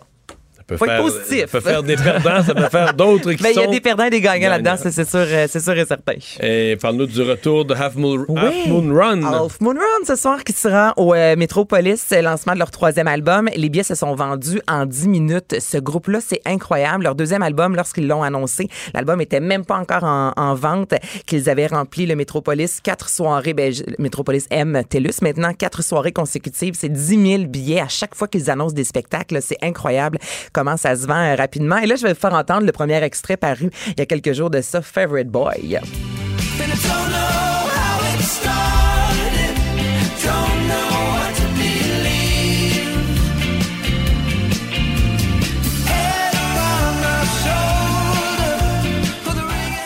Je dirais que c'est une des chansons les plus pop de l'album A Blemish in the Great Light, et j'ai jasé avec Dylan Phillips qui est le seul en fait qui parle en français. Mardi, ils accordaient au W des entrevues à plusieurs médias, et là je lui ai demandé un peu le processus de création pour ce 3e album-là, parce que le dernier album date quand même d'il y a 4 ans, Sun Leads Me On. Donc on écoute ça. Après Sun Leads Me On, je pense que on avait tous besoin de comme prendre du temps. On a pris un petit break, mais aussi on a pris du temps individuellement, travailler nos instruments. Il fallait comme nous réinventer comme band d'une certaine manière. On avait tous changé comme individuel. Puis comme faire un 3e album, il fallait comme trouver des nouvelles manières à écrire ensemble. On a essayé de prendre des risques, I guess, comme avec une chanson comme Razorblade. C'était un départ dans un autre monde pour nous. C'était presque 8 minutes de longueur. Puis c'était comme un mash-up de 3-4 idées différentes. Puis on n'avait pas de manière à les mettre tout ensemble, mais on a essayé de comme, on va juste improviser et essayer de trouver une manière de connecter ces choses. Donc les gars ont vraiment voulu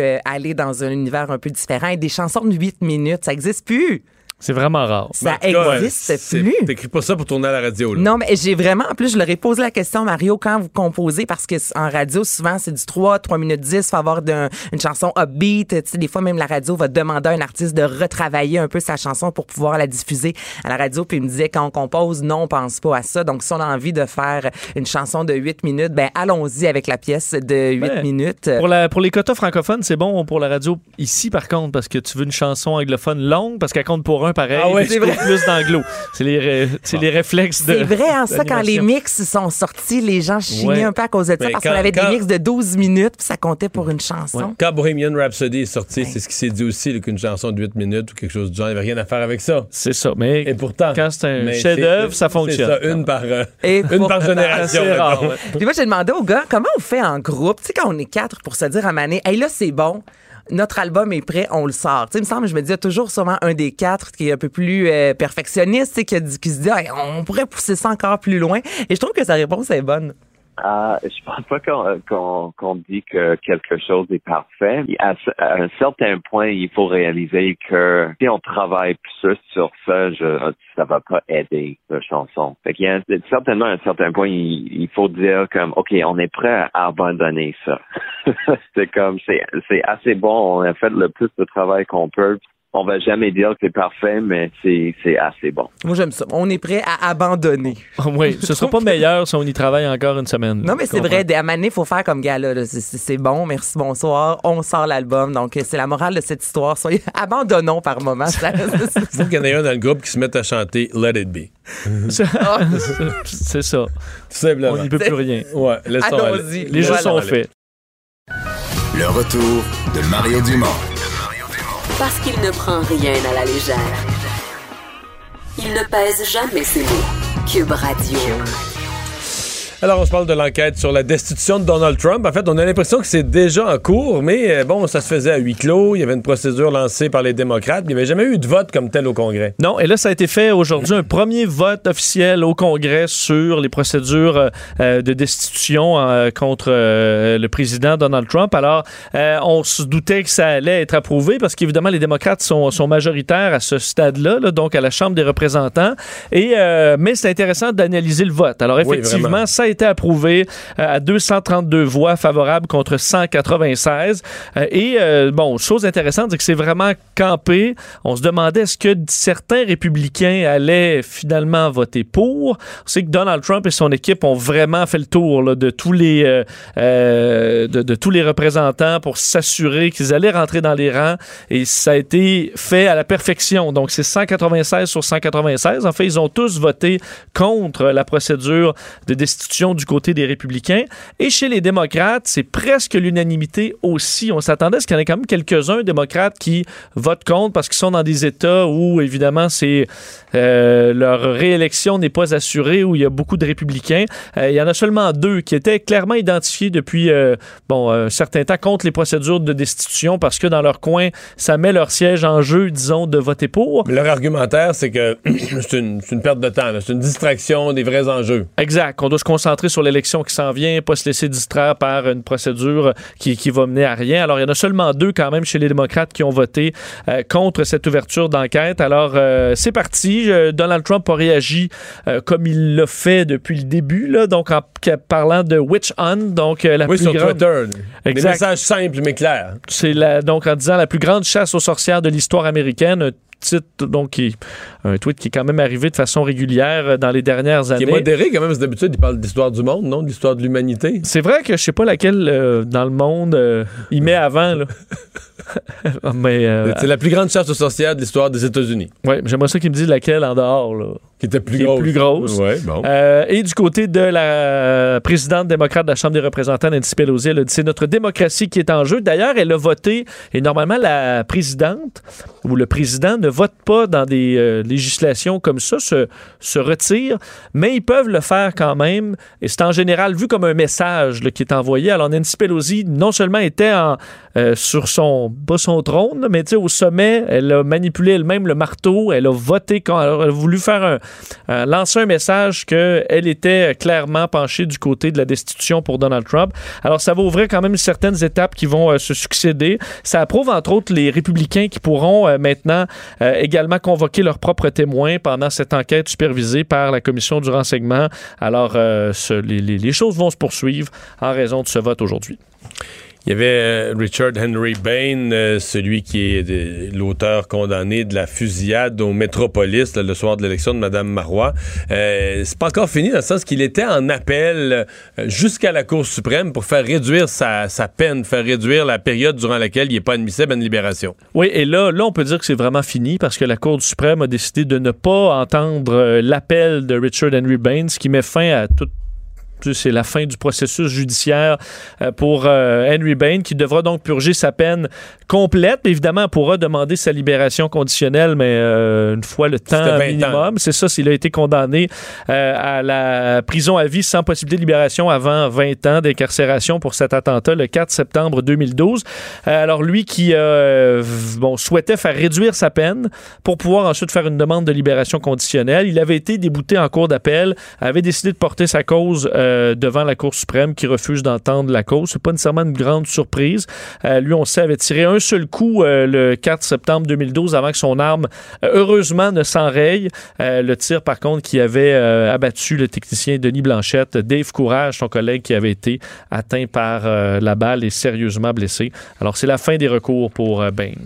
Un événement mémorable pour toi, parce que comme journaliste, tu y étais. Oui, j'y étais à peut-être 2-3 mètres de Pauline Marois, puis serait-ce que si son arme ne s'était pas enrayée, on peut pas savoir, je serais peut-être plus là non plus aujourd'hui. Là. Non, il aurait tiré dans la foule, à tort et à travers. Exact, donc c'est pour ça que c'est des procédures que je suis quand même toujours du coin de l'œil, alors heureux de savoir qu'il sera à l'intérieur, derrière les barreaux pour longtemps. Hier, en terminant l'émission là, à 16h55, on avait cette nouvelle, il y avait Manon Massé qui avait écrit une lettre à François Legault, ça sortait un peu de nulle part, mais qui souhaitait que ce grand sommet, le COP25 sur l'environnement, que Santiago au Chili ne veut plus organiser parce qu'ils disent qu'il y a trop de protestations dans les rues de notre pays, on n'est plus capable d'organiser un événement comme celui-là. Manon Massé avait lancé l'idée, pourquoi on n'accueille pas ça au Québec? L'idée n'est pas allée loin. Là. Non, au Québec et même dans le reste du Canada non plus, ça a été refusé, à la fois par François Legault et par Justin Trudeau, l'idée de ramener au Canada la COP25 à quelques semaines d'avis, là, c'est au début décembre. Ça devait être prévu à Santiago, Chili. On sait que c'est annulé en raison des manifestations monstres dans le pays présentement et de la crise que vit le Chili. Alors, ce que dit aujourd'hui la ministre sortante de l'Environnement, Catherine McKenna, le Canada ne planifie pas organiser la COP25 le mois prochain.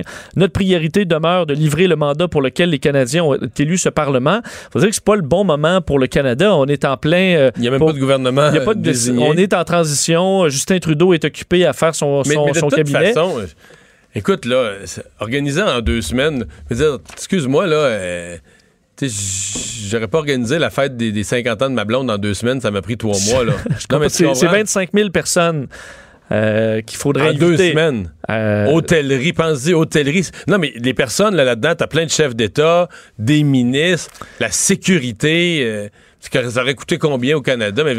Mais c'est un peu ce que dit, et la réponse est quand même habile à la fois du gouvernement fédéral et de François Legault, c'est qu'on dit, donc, oui, ces conférences sont essentielles, mais présentement, vaut mieux, plutôt qu'organiser tout ça à la hâte, se concentrer sur ce qu'on peut faire là, pour réduire les changements climatiques au niveau du pays. C'est un peu ce que François Legault a dit aussi, là, en disant, on va se concentrer sur nos plans là, actuels, on va pas passer un mois, là, mettre toutes nos ressources pour organiser une conférence parce que c'est trop compliqué. Ça prend des mois à organiser tout ça. Ça prend un plan d'action et ce serait pas réaliste de le faire. C'est ce qu'a répondu François Legault à cette demande de Manon Massé. L'Espagne s'est proposée possiblement donc d'accueillir la conférence à Madrid. Ce serait peut-être une idée, mais pour ce qui est du Canada, ce ne sera pas possible de sauver les meubles. Mais dès que c'est pas en Amérique du Nord ou en Amérique au moins... C'est quand même une catastrophe pour Greta. Pourquoi? Mais parce que c'était un des 2 événements. Pourquoi elle a traversé l'océan Atlantique en bateau? Oui. Il y avait les événements à New York de l'ONU, mais il y avait... C'est vrai, elle devait se rendre au Chili pour la COP25. Elle devait descendre au Chili, elle devait se rendre à la conférence sur le climat. Mais là, si c'est à Madrid... Mais là, c'est ça, le retourner. Mais même, je pense même plus qu'elle a le temps en bateau de retourner, là. Ouais, mais t'as le vent dans le dos. Pour le retour, t'as le vent dans le dos. Ah ouais, tu connais ton vent. Ben, je pense que c'est pas exclu un retour en voilier. Ben, c'est jusque là, elle est sur la côte ouest. Là. Ouais, dans la Californie, je pense. Fait que là, il faut qu'elle traverse les États-Unis en véhicule solaire. Bonjour, je peux prendre votre commande? Oui, je vous prendrai le sandwich, le délice du Sud. Par contre, j'enlèverai le poulet, l'ananas, les oignons puis le fromage feta. Votre auto, c'est un espace où vous pouvez être vous-même. Donc vous voulez juste le pain et la sauce? Oui, monsieur. Elle mérite d'être bien protégée. Et vous méritez d'être bien accompagné. Trouvez la protection la mieux adaptée à votre auto avec Desjardins Assurance et obtenez une soumission en quelques clics sur Desjardins.com. Puis après, prendre le voilier pour... c'est pas fait. Faut qu'elle parte bientôt. Faut qu'elle parte demain. Bon, la Maison-Blanche qui continue à faire des histoires et des honneurs avec ce chien. Oui.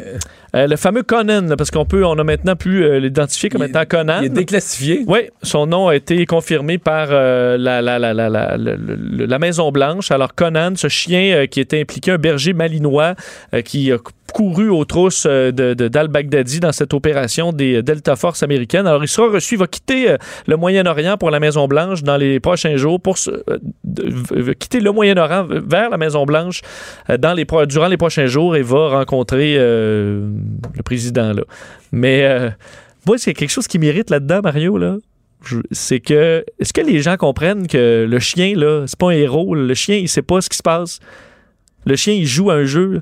Il n'a pas peur de mourir. Là. Les soldats savent que leur vie est en jeu. Le soldat, là, le maître chien, autant que les Delta Force qui sont débarqués, là, eux, ils ont une famille à la maison.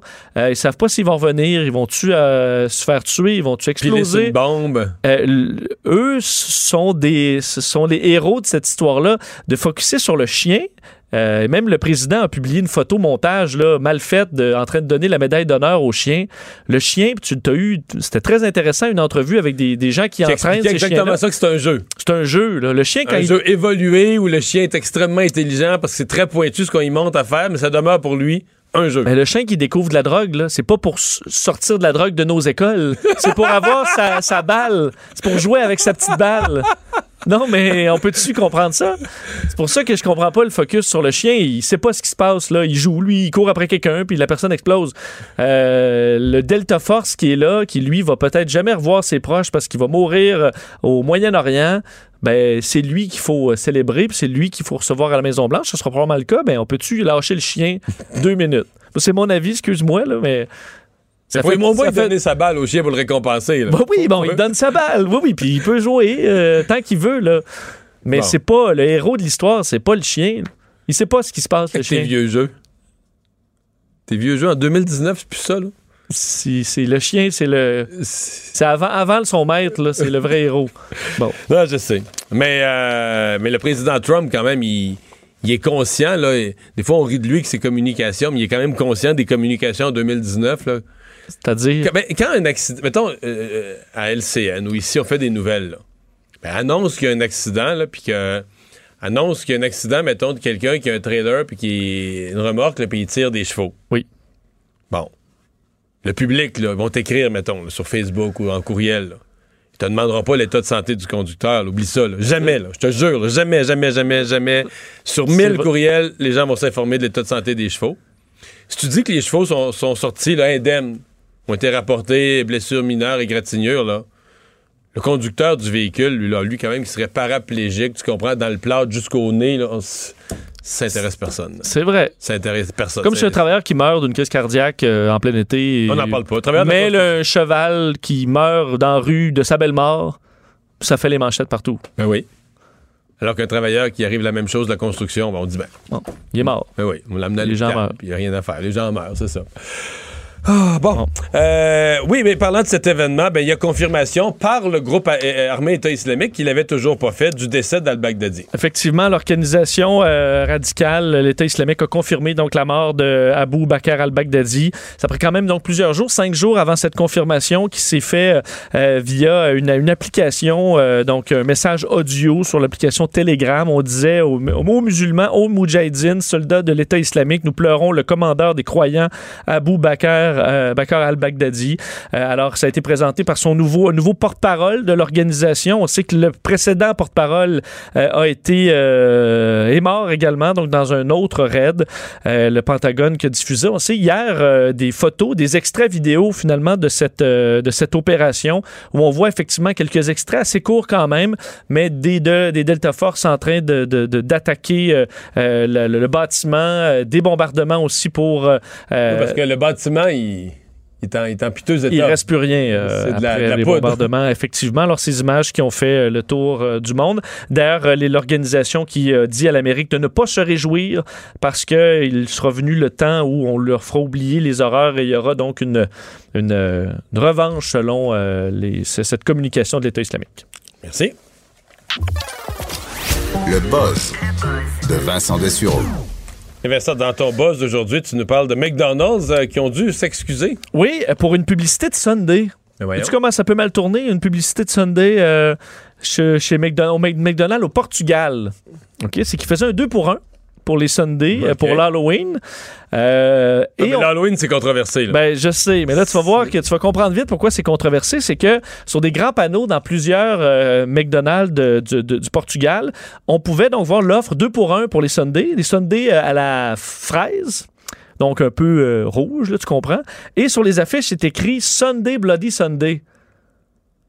Bon. Alors, c'est-tu quoi le pire, c'est que j'y ai pensé puis je me suis dit c'est sûrement pas ça parce que c'est trop con là, ça, ben, c'est sûr que c'est pas ça là. Et là, en fait eux, visiblement ceux qui ont fait la publicité voulaient faire une référence à la chanson de U2, mais la chanson de U2 Sunday Bloody Sunday est basée sur un dimanche sanglant durant la guerre en Irlande du Nord en 1972, donc on parle d'un événement tragique, marquant. Le nombre de morts là, mais c'était une journée terrible là. C'est pour ça qu'on l'a appelé le dimanche sanglant.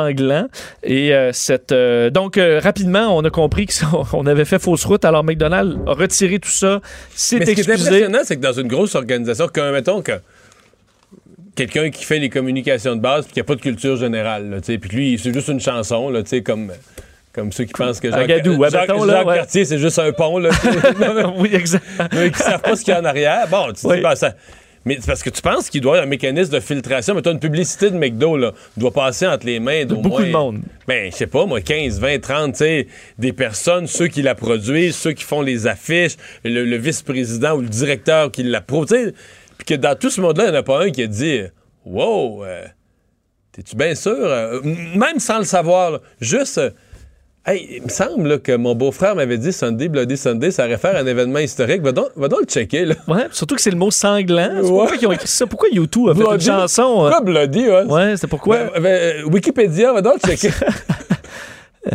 Personne, non, tout le monde dit c'est correct, c'est parfait, c'est bon. Ouais, c'est comme tu fais, mettons, le Ground Zero des bas-prix. Personne ne va faire ça, là, dans un... Bon, du coup, alors, ça a été embarrassant. Donc, ils ont retiré tout ça, mais effectivement, c'est drôle de voir une immense chaîne. Je comprends que c'était une petite campagne au Portugal, mais une chaîne se tromper comme ça. Tu sais que ça... Le Sunday aux fraises chez McDo, là, oui. Ça se peut que ça fait longtemps que ça n'a pas vu de fraises. Hein? Tu penses? Tu penses? Il y en a quelques... C'est comme du jello aux fraises, là, ou du jello aux framboises. C'est rare, tu restes avec des petites graines. Tu sais, des petites graines entre les dents. T'as pas besoin d'un cure-dent après. Non. OK, oui, c'est vrai. Bon, Pamela Anderson qui veut changer le menu des détenus. Oui, Pamela Anderson, on sait qu'elle est une Canadienne et qui souhaite... C'est une Canadienne? De l'Ouest, oui, exact. Ouais, de l'Ouest canadien, oui. Elle demande à Justin Trudeau de changer le menu des prisons pour offrir un menu maintenant végétalien. Ben voyons donc. Elle offre ça, donc, de retirer la viande, retirer les produits laitiers des prisons pour plusieurs raisons. D'un, parce que le guide alimentaire canadien a changé un peu et maintenant ne demande plus autant de produits laitiers ou de viande, mais ça aurait donc plusieurs effets parce que ce serait moins cher, ce serait et ça améliorerait la santé des détenus. Ça peut être largement faux là, tu sais, si tu veux faire un menu ça risque de coûter aussi cher, mais enfin, oui. Alors, on dit. Mais c'est idéologique, on s'entend que c'est religieux, cette affaire-là. On dit que c'est un moyen simple, mais efficace de réduire les coûts et d'améliorer la qualité de vie de nos détenus. Alors, oui. Une façon vraiment efficace de créer. L'harmonie, là.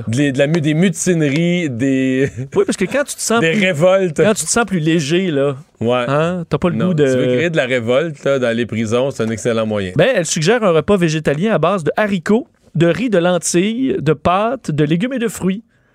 Mais en fait, ce qui m'intéresse là-dedans, c'est ce militantisme. On s'entend que c'est des religieux. Là. C'est les... Parce que normalement, elle mange ce qu'elle veut. Là. Moi, j'approuve pas ce qu'elle mange, mais je veux pas aller rien y imposer. Là. Mais pourquoi elle parle de ça? Sac-nous patience avec ce que tu manges. Mange-le, mais... Ben non, parce que... parle-en même pas. Mais le principal argument... Les végétaliens doivent arrêter de nous écœurer. On ne veut pas les entendre. On ne veut pas le savoir. Non, parce que... C'est un choix personnel. Il y a l'urgence climatique. Ben non. Alors, c'est le premier point, lutter contre... Une large partie de ce qu'ils croient à propos de la viande, c'est des fausses études, des fake news, d'ailleurs. Oui, mais des fois, il faut juste donner l'exemple. Donc, les prisonniers donneraient l'exemple, comme ça, ça va emboîter le pas à toute la population. Oui, parce qu'elle dit que le point numéro 1, c'est de lutter contre les changements climatiques. Alors, en nourrissant de galettes de fèves nos détenus, ben, ça permettrait comme ça de diminuer notre empreinte. D'ailleurs, elle l'avait déjà fait il y a 4 ans en Arizona avec le fameux chef Joe Arpaio qui a fait les manchettes. C'est le chef de la prison du comté de Maricopa, un coin où, entre autres, les détenus mangent une espèce de galette de toutes, là. Fait que tu te survis, là, mais c'est pas très bon. Du dessous de tondeuse. À peu près. Et Pamela Anderson, il était allé servir des repas végétariens à 8000 détenus à ce moment-là, à se controverser chez les locales. Joue-tu encore dans quelque chose? Je pense que c'est plus tranquille. Mais elle doit avoir un petit fond de roulement. C'est quelqu'un qui peut y trouver un rôle, là? Tu veux qu'on y trouve un rôle? Ben, l'occuper. Pour l'empêcher de... Ben, pour l'occuper, là. Mais on dit que la prison de l'Arizona, qui est switchée aux lentilles, a réduit ses coûts de 273 000 $. La fois, elle veut maltraiter les détenus. Elle veut économiser de l'argent sur le dos des détenus en se prenant. Non, parce que tu peux faire, des recettes sûrement très bonnes. Bon, un Québécois champion de bowling. Oui, il fallait quand même souligner la performance de François Legault, un Québécois qui a remporté pour la 2e fois les internationaux des États-Unis de bowling. Alors, ça devient une sorte... une légende, parce que c'est le 12e joueur seulement de quilles de l'histoire à remporter l'événement plus d'une fois. Il a battu un Américain, Sean Rash, 221 contre 172. Mais 172, c'est pas fort. Ben j'ai déjà joué ça. Là. Ben moi aussi. Il me semble que oui, mais c'était peut-être aux grosses, plus aux petites, je sais pas. Je sais pas. Je suis pas sûr. Là. Ça doit être juste aux grosses. Je pense qu'il joue là-dedans, c'est même pas indiqué. Tu te mêles avec le sujet d'avant. Là. Qualifié de surréaliste, cette victoire, François Legault, Mario. Et il a gagné, non seulement il peut porter le veston vert de champion de quilles. Hey, comme au master au golf, oui, le veston vert. Exact, veston vert et un prix de 30 000 $ Quand même. Alors, félicitations, François, qui va revenir sûrement au pays sous les acclamations à l'aéroport Trudeau. Ça, c'est moins garanti au bowling, quand même, au quilles. Ben, c'est une ligue de quilles. Oui, probablement. Sûrement qu'ils sont là. Non, mais là, il peut plus jouer dans une ligue au Québec quand t'es bon de même. Tout le monde va le mettre dehors de la ligue. Ben, 221, je sais pas si tu... Une partie parfaite, c'est 250. C'est 300. C'est 300? 300. Tu fais 12 abats, ça fait 300. Ça, c'est hot. Il est loin de ça. Hein? Non, mais il l'a sûrement déjà fait. C'est sûr qu'il a fait, mettons, dans sa vie, 10, 12, 15, 22 parties parfaites. Peut-être plus. Peut-être jamais. Mais c'est parce que là, tu joues un match pour la finale. C'est probablement un match. C'est ça. T'es nerveux. Là, c'est... Mais il n'y a pas beaucoup de dallo à 221. Non. D'après moi, non. OK. Les têtes enflées. Voici Master Bugarici. Vous l'avez entendu rire en arrière-scène, Master. Salut. Salut. Et tu sais, dans le fond, on vient d'apprendre un truc avec Pamela Anderson. Dans le fond, ce qu'elle dit, c'est que quand t'es enragé, mange une bonne salade, ça va te rendre plus calme, c'est tout ça? Exact. Mario, quand il va reparler de Pamela Anderson, t'es mieux de t'amener une petite salade. C'est galette de riz, admettons. C'est pas ça que ça s'est fait, là. C'est vrai, de quoi qu'elle se mêle. Mais on peut-tu diriger du côté d'Indonésie aujourd'hui? Oui, Indonésie, bon. Il y a un Indonésien qui a été puni dans un contexte assez inusité, pour pas dire très inusité. Il a été puni? Ouais. Qu'a-t-il fait? OK, il faut pas deviner comment il a été puni, il faut deviner qu'est-ce qu'il a fait. Un peu des deux en même temps, tiens. Je vais te faire ça plus tôt aujourd'hui. OK, mais il a été puni par la justice ou il a été puni par les événements eux-mêmes? Parce que des fois, tu fais une connerie puis t'es puni parce que tu tombes, tu te fais mal. La justice. Il a été puni par la justice. Ouais. Il faut que je devine qu'est-ce qu'il a fait et comment il a été puni. Donc, je dois comprendre qu'il y a un lien entre les deux. Le juge lui a donné une condamnation directement liée à sa connerie, à son crime. À 100%. Bon. En fait, il est puni dans un contexte très, très ironique. OK. Donc, est-ce qu'il fait du mal à quelqu'un physiquement, ou il a volé? Pas physiquement, mais indirectement, oui. Il a volé, il s'est moqué de quelqu'un, il a terni la réputation de quelqu'un. Non. Mais c'est où dans le monde? En Indonésie. C'est en Indonésie? Ouais. Il a brisé le matériel de quelqu'un? Non. Aucune agressivité. Ben là, aucune agressivité. Mais là, qu'est-ce qu'il a pu faire? Il a volé de l'argent, fraudé. Est-ce qu'il a commis l'adultère? Bullseye. Oh! Bullseye. Puis ce qu'il y a de très, très ironique. Non, mais là, dans faut trouver comment il a été puni. Ouais, c'est ça. Ouais, aussi en même temps. C'est le juge l'a condamné à l'abstinence. Ou l'a condamné à coucher. Il a condamné à coucher que sa conjointe, puis ça ne tentait plus. Non, mais c'est quasiment aussi pratiquement con que ça, en fait. Qu'est-ce qui est arrivé? En fait, je vais t'expliquer ce qui s'est passé. C'est qu'en fait, cet homme-là, c'est lui qui fait partie du groupe qui a décidé, évidemment, c'est une loi religieuse, qui a décidé de la loi, c'est-à-dire de les flageller, de se faire fouetter. C'est ce gars-là qui a décidé que les gens qui commettaient l'adultère allaient se faire fouetter, et il s'est fait prendre à faire l'adultère. Et il s'est fait fouetter lui-même. Oh, wow. 23 fois, puis en fait, avec une canne en rotin. Moi, quand on parle de fouette, je pense avec une petite strate de cuir. Une canne en rotin? Ça doit faire mal. Ouais. Mais cette histoire-là fait penser au type, c'est dans les Darwin Awards, il y a quelques années, là, je me souviens plus des détails, mais le type, sa conjointe avait peur. Il avait entraîné son chien à dire que si quiconque levait la main sur sa conjointe, je pense que c'est un Durant, il avait entraîné son chien à dire quiconque attaque sa conjointe, la frappe, n'importe quoi, là, le chien, c'est attaque. Wow. Puis quelques années après, il a battu sa femme, puis il a goûté. C'est vrai. Il est mort. Je sais pas s'il en est mort, s'il était gravement blessé, mais oui. Ah, ben, merci, Master. Le retour de Mario Dumont, l'analyste politique le plus connu au Québec. Cube Radio. Autrement dit. Et sans savoir si l'Halloween est aujourd'hui ou demain, nous risquons avec Simone pour des recommandations d'Halloween. Ouais. Bonjour Simone. Allô, ben là justement, là, vu que c'est pas clair, c'est-tu l'Halloween, c'est pas l'Halloween, au lieu d'une recommandation, moi aussi je vais changer un peu les choses. J'avais envie de raconter une histoire. Oh! Ouais, la vraie histoire derrière un film d'horreur. Parce que, on le sait, des fois, il y a des films que c'est évident que c'est une histoire vraie, là, quand c'est un fait vécu, quelque chose comme ça, mais il y a certains films qu'on pourrait pas croire que c'est inspiré d'une histoire vraie, mais que oui. Donc, je voulais vous raconter la vraie histoire derrière les films de Chucky ou Child's Play. Est-ce que vous connaissez? Oui, la poupée. La poupée, mais connaissez-vous la vraie histoire? Non. Une poupée qui se tue. C'est quand même assez épeurant, une poupée. Ben oui, à la base, une poupée, ça fait... Après, les clowns, Chucky, là, il est réussi. Ouais. Le Chucky, il est tannant. Ouais. Mais la vraie poupée derrière ça s'appelle Robert the Doll. Et les gens qui ont envie de faire une petite recherche Google Images, c'est vraiment la poupée la plus creepy que j'ai vue de ma vie. Fait très, très peur. C'est une histoire qui est arrivée en Floride, à Key West, dans les années 1900. En fait, c'était un jeune garçon qui s'appelait Eugene qui a reçu cette poupée-là, qui s'appelait Robert, en 1904, comme cadeau. C'est vraiment pas beau, cette poupée-là. Non, c'est pas beau du tout. Il fait très par Robert the Doll. Et rapidement, en fait, les parents du petit garçon l'entendaient se parler tout seul dans sa chambre. Puis éventuellement, ils sont mis à entendre une deuxième voix qui répondait. La poupée bougeait tout seul. Il y avait des objets qui bougeaient tout seul dans la maison. Plein d'affaires super bizarres qui commençaient à arriver. Doudou. Éventuellement, les parents de Eugene sont décédés. Il a décidé d'emménager dans sa maison d'enfance. Et la poupée était dans le grenier parce qu'à un moment donné, les parents étaient comme « Écoute, c'est vraiment bizarre ce qui se passe. On va mettre la poupée dans le grenier. » Puis il l'a ressorti. Et là, les voisins se sont mis à se plaindre que pendant la journée, il voyait la poupée dans la fenêtre de la chambre des maîtres, plus dans le grenier. Là, Eugene était comme « Mais pourtant, ma poupée est dans le grenier. » Puis il a remarqué que plusieurs fois, il arrivait dans sa chambre, la poupée était là. Il la remettait dans le grenier. Le lendemain, elle revenait dans sa chambre.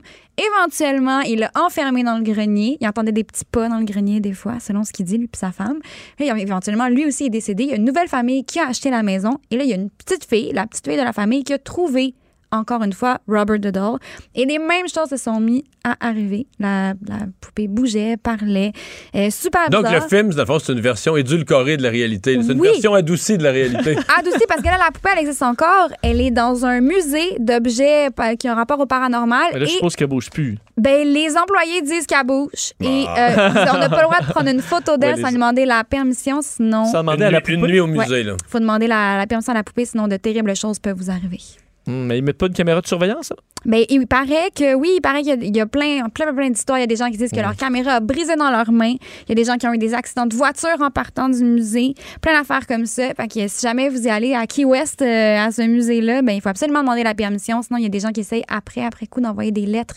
Ils demandent aux employés, pouvez-vous aller donner ma lettre d'excuse à Robert the Doll parce que des choses terribles m'arrivent depuis que j'ai pris une photo. Juste le fait d'en parler comme ça, là, puis avec des animateurs qui ont plus ou moins de respect puis qui niaisent un peu, peut-être Peut-être que toi-même, tu t'es mis dans le trouble. Peut-être. Peut-être que Robert Udall va venir me chercher ce soir. Je vais lui envoyer une lettre d'excuse immédiatement. Bon. Tu avais un deuxième film dont tu voulais nous parler? Ben oui. En fait, c'est aussi un autre film que je peux pas croire que c'est inspiré d'une histoire vraie. Vous connaissez Les Griffes de la Nuit, Nightmare on Elm Street.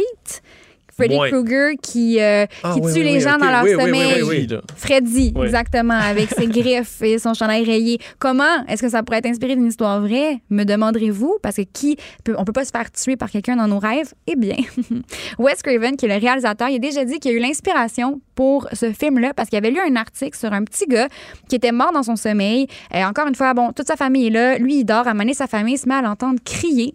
Il criait au meurtre. Ils sont arrivés dans sa chambre. Il dormait profondément, mais il criait et le petit garçon est mort.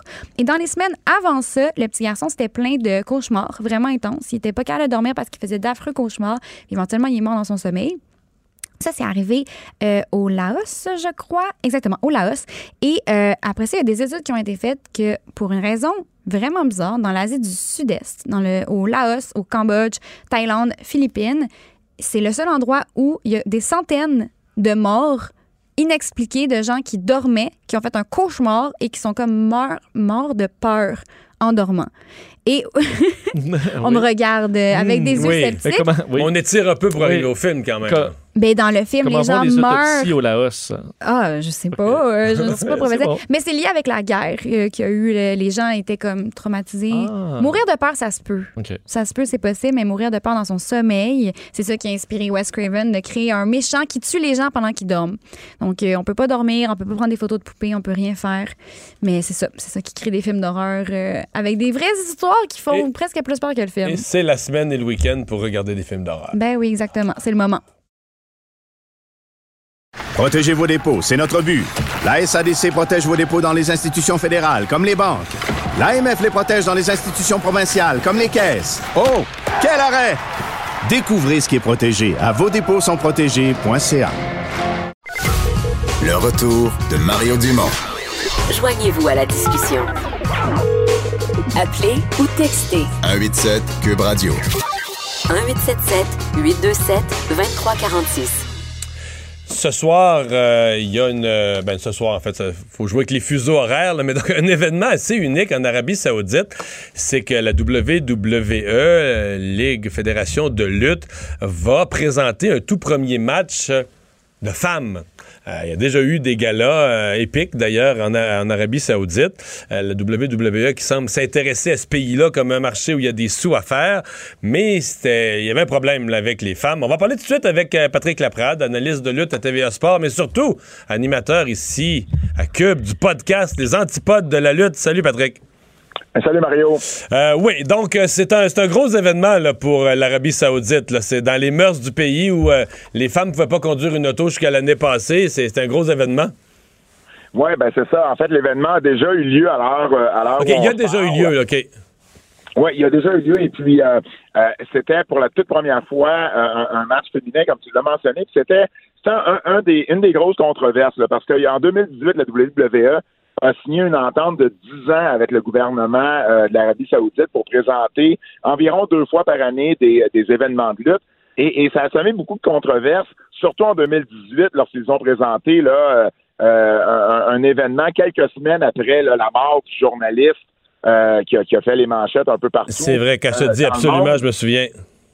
Et puis, l'autre controverse, c'est le fait que les femmes n'étaient pas admises. En fait, jusqu'en 2017, les femmes n'étaient même pas admises à assister à un événement de la sorte. Et là, la loi a changé et ils sont maintenant admises, mais accompagnées d'un homme. Imagine comment les mœurs sont tellement différentes. Et mais là, dans les galas de la WWE, corrige-moi, mais c'est presque un automatisme qu'il y a au moins un combat féminin maintenant, hein? Plus qu'un. Un et plus, c'est ça, mais au moins un. Oui, absolument. L'année passée, d'ailleurs, pour contrecarrer le fait que les femmes n'avaient pas été admises en Arabie Saoudite, on avait présenté un événement tout féminin sur télé à la carte à la WWE. Mais là, cette année, au mois de juin, il y a 2 de leurs lutteuses qui ont voyagé avec l'équipe, mais finalement, le gouvernement de l'Arabie Saoudite a refusé de les faire lutter. Et là, pour la toute première fois, Natalia, qui est une Canadienne, la nièce du lutteur bien connu Bret Hart, contre Lacey Evans, et ils les ont laissé lutter, Mario, mais il y avait vraiment là, ce qu'on appelle un bodysuit, là, il était... Oh, avec le code, parce que c'est pas... Ils sont quand même pas... généralement, c'est sexy, mais c'est pas fou, là, je veux dire, c'est pas complètement indécent, mais là, ils ont dû en rajouter une couche, là. Ils ont dû en rajouter une couche et une deuxième, parce qu'en plus d'avoir un bodysuit, il a fallu qu'ils mettent un T-shirt en plus par-dessus le bodysuit. Mais tout de même, tu sais, c'est quand même une avancée, puis c'est ce que la WWE disait depuis le début, c'est on peut pas changer les choses de l'extérieur, mais on peut essayer de les changer de l'intérieur, et ils ont toujours dit qu'ils y arriveraient, et ben finalement, ils ont eu raison. Ça enlève pas tout le reste de la controverse autour de l'Arabie Saoudite. La WWE, Mario, le fait environ 500 millions sur 10 ans avec le gouvernement de l'Arabie Saoudite. Parce que dans ton histoire, faut que je t'arrête, parce que depuis le début, tu nous parles de... Parce que mettons que le WWE vient à Montréal, là, on s'entend qu'ils font pas un contrat avec Justin Trudeau, là. Ils font un contrat avec le Sandbell, tu comprends?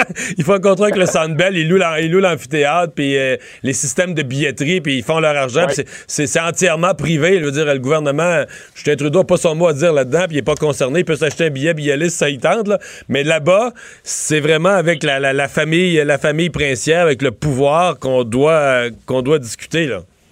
Ah, ben absolument, puis le prince, en plus, a certaines demandes, des fois.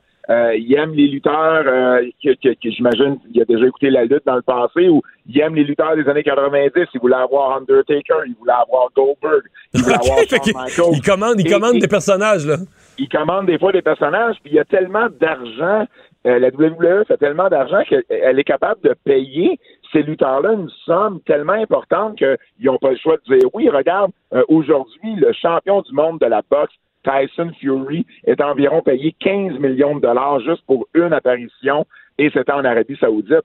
C'est devenu des événements, c'est ça un peu que les fans en fait sont pas contents de ça, c'est que c'est devenu des événements qui sont plus importants que WrestleMania. WrestleMania, c'est le plus gros show de lutte au monde habituellement, mais là, depuis 2 ans, les événements en Arabie Saoudite, c'est quasiment des événements plus importants, puis on les traite. Mais à cause de l'argent, strictement à cause de l'argent.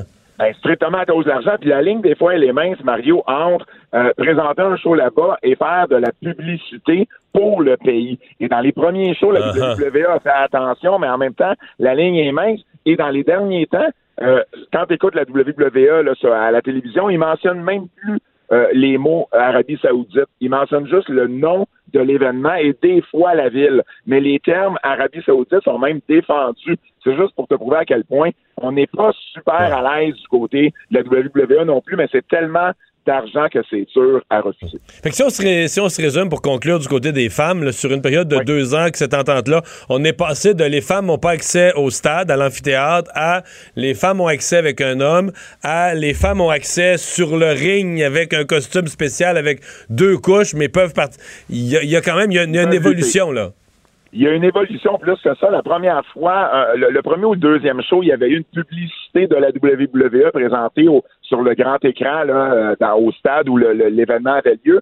Et il y avait une femme ou il y avait quelques femmes présentées dans cette vidéo-là. Il a fallu que la WWE s'excuse d'avoir oublié de couper ça au montage. Et là, ben finalement, on est capable de présenter un match entre 2 femmes. Donc, oui, il y a une évolution, mais bon, c'est sûr que ça n'enlève pas là, tout le reste de la controverse. Il y a des lutteurs, Mario, qui refusent d'aller en Arabie Saoudite. John Cena, qui est bien connu, refuse d'y aller. Le Québécois, Kevin Owens, refuse d'y aller. Ah oui, Kevin Owens, il va pas.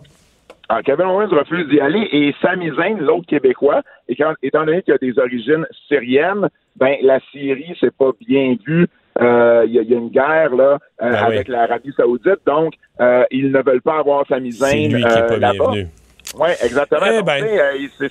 la controverse n'est pas terminée parce qu'il y a eu un match de femmes, disons. Patrick, merci d'avoir pris le temps de nous parler. Salut, Mario. Bye bye. Les antipodes de la lutte, un podcast que vous pouvez trouver parmi les nombreux podcasts. Quand on vous dit qu'il y en a sur toutes sortes de sujets, la politique, les autos, ben la lutte aussi. Donc vous pouvez trouver ça sur les podcasts de Cube Radio. Le retour de Mario Dumont, le seul ancien politicien qui ne vous sortira jamais de cassette. Mario Dumont et Vincent Desureux. Cube Radio. Et on parle maintenant avec Emmanuel Latraverse. Bonjour Emmanuel. Bonjour. Alors, triste nouvelle en politique canadienne, parce que M. Trudeau nous avait habitués à chaque Halloween à des déguisements intéressants, audacieux. C'est fini? Oui, c'est fini. Bon. Il n'y aura pas de déguisement cette année, donc c'est... on comprend pourquoi, là, après l'épisode du Blackface, qui a finalement rendu, jeté un regard sur sa personnalité et son leadership, sur sa propension à se déguiser. Hein. On a vu que finalement, c'était pas seulement pour plaire à ses enfants le jour de l'Halloween. Alors, sans surprise, dans l'entourage du premier ministre, on a jugé que c'était peut-être mieux de passer un tour. C'est comme deux minutes pour avoir cinglé. Là. Il est en punition pour l'Halloween cette année. Moi, j'ai un peu de peine, par exemple, pour ses enfants. Ben oui. Ben oui, parce que moi, en tout cas, je sais que ma fille a, je pense, plus de plaisir à me déguiser et me maquiller qu'à elle-même passer prendre des bonbons. Alors, je me dis, les enfants de M. Trudeau, cette année, sont confrontés à le vrai coup de la vie politique, là, c'est que papa ne pourra pas se déguiser. Ben, papa aussi, mais ça, se déguiser, visiblement, là, c'est une tristesse... c'est une tristesse généralisée dans l'Halloween de la famille, famille Trudeau, là. Mais je vais t'avouer, c'est drôle hein, comment, avec le recul, on revoit ces scènes de déguisement de manière différente. Aujourd'hui, on était au bureau puis on regardait ces anciens déguisements. Puis on a ressorti la vidéo de quand il descend les marches du Parlement avant de rentrer dans la Chambre des communes et se déshabille, tu sais, avec fougue pour nous révéler son T-shirt de Superman. Et là, on se rend compte que finalement, oui, c'est vrai, il y a les cheveux collés puis les lunettes de Superman. Et autant, ça avait causé un certain malaise. Genre, s'il exagère un peu, là, tu sais, genre, il n'y a pas besoin de faire autant de théâtre à l'époque. En le regardant maintenant, le malaise, je te jure, en est absolument décuplé. Parce qu'à l'époque, je me souviens... Il y avait déjà des lumières rouges qui s'allumaient à l'époque. Mais je me souviens, ben oui et non, parce que je me souviens que Gérard Deltel l'avait, là, enguirlandé, l'avait dénoncé, puis... Je dirais que, bon, je dis pas que Justin Trudeau, ça avait passé parfait. Dans le public, je pense que les gens étaient partagés. Mais Gérard Deltel, ça avait mal passé aussi, là, d'en faire un aussi gros cas, là, tu sais, c'était comme si... Alors que je suis d'accord avec toi, aujourd'hui, là, on réécouterait la critique de Gérard Deltel, puis la grande majorité des gens seraient d'accord avec ça. Ça n'a pas de bon sens, déguisant Superman en plein Parlement, puis tout ça. Mais ça passait à l'époque, quand même. Il y avait comme une tolérance à une originalité, puis un premier ministre qui faisait les choses différemment. Oui, mais je pense que c'est là qu'on voit le dommage qui a été fait à l'image de marque de M. Trudeau pendant cette campagne électorale-là, c'est qu'il n'aura plus le même bénéfice du doute. Il n'aura plus le même capital de sympathie dans le deuxième mandat qu'il avait dans le premier mandat. Et donc, je pense que moi, je lui souhaite objectivement là, de pouvoir recommencer à passer l'Halloween avec ses enfants. Là. C'est une fête hyper amusante. Ça dure quelques années dans la vie d'un parent. Là. Bon, mais là, c'est nous les médias. C'est nous les médias, Emmanuel. Il va falloir que tous les médias du Canada, on aille ensemble quelque part, prêter serment, qu'on ne fera pas de farce avec ça. Non, mais moi, je pense qu'il y a une différence entre se déguiser pour ses enfants à l'Halloween puis envoyer une photo officielle, puis se déguiser en plein Parlement. C'est l'espèce de marge que M. Trudeau ne savait pas et qu'il va devoir apprendre à naviguer maintenant. T'sais. Sauf que le problème, c'est qu'une fois que tu l'as dépassé, la marge, tu te coupes tout le reste. Bon, Peter McKay, là, qui, je pense, aujourd'hui, se rend compte qu'il s'est mal exprimé concernant Andrew Scheer, parce que si son but, c'est de remplacer Andrew Scheer, tu veux pas être celui qui a le couteau dans les mains. Non, et ça a été difficile pour lui là, de remettre la patate dans le tube hier. Là, donc, on le sait, il était dans une conférence à Washington et on lui a posé la question sur la performance du Parti conservateur. Et c'est drôle, tout le monde cite une partie de sa réponse. Moi, c'est l'autre que je trouve plus dangereuse. Alors, il a dit, c'est quand même incroyable, il est comme un joueur de hockey qui, dans une échappée, n'a pas réussi à marquer un but dans un filet désert. Mais il est allé plus loin.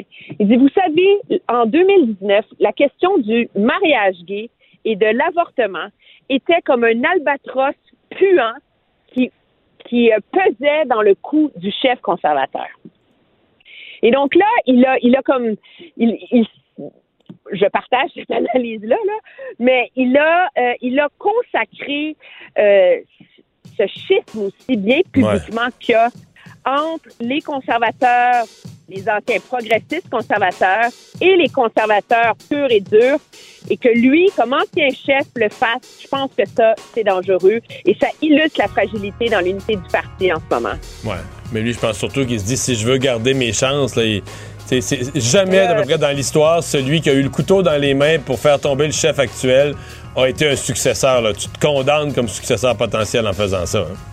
Oui, mais il est surtout mieux d'aller à Saguenay pendant 6 mois apprendre le français. Là. Aussi. Hey, merci, Emmanuel. Au revoir.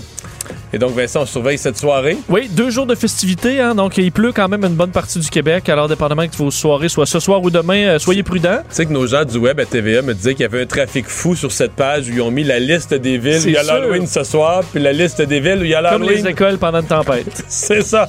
Merci à tout le monde. À demain. Cube Radio.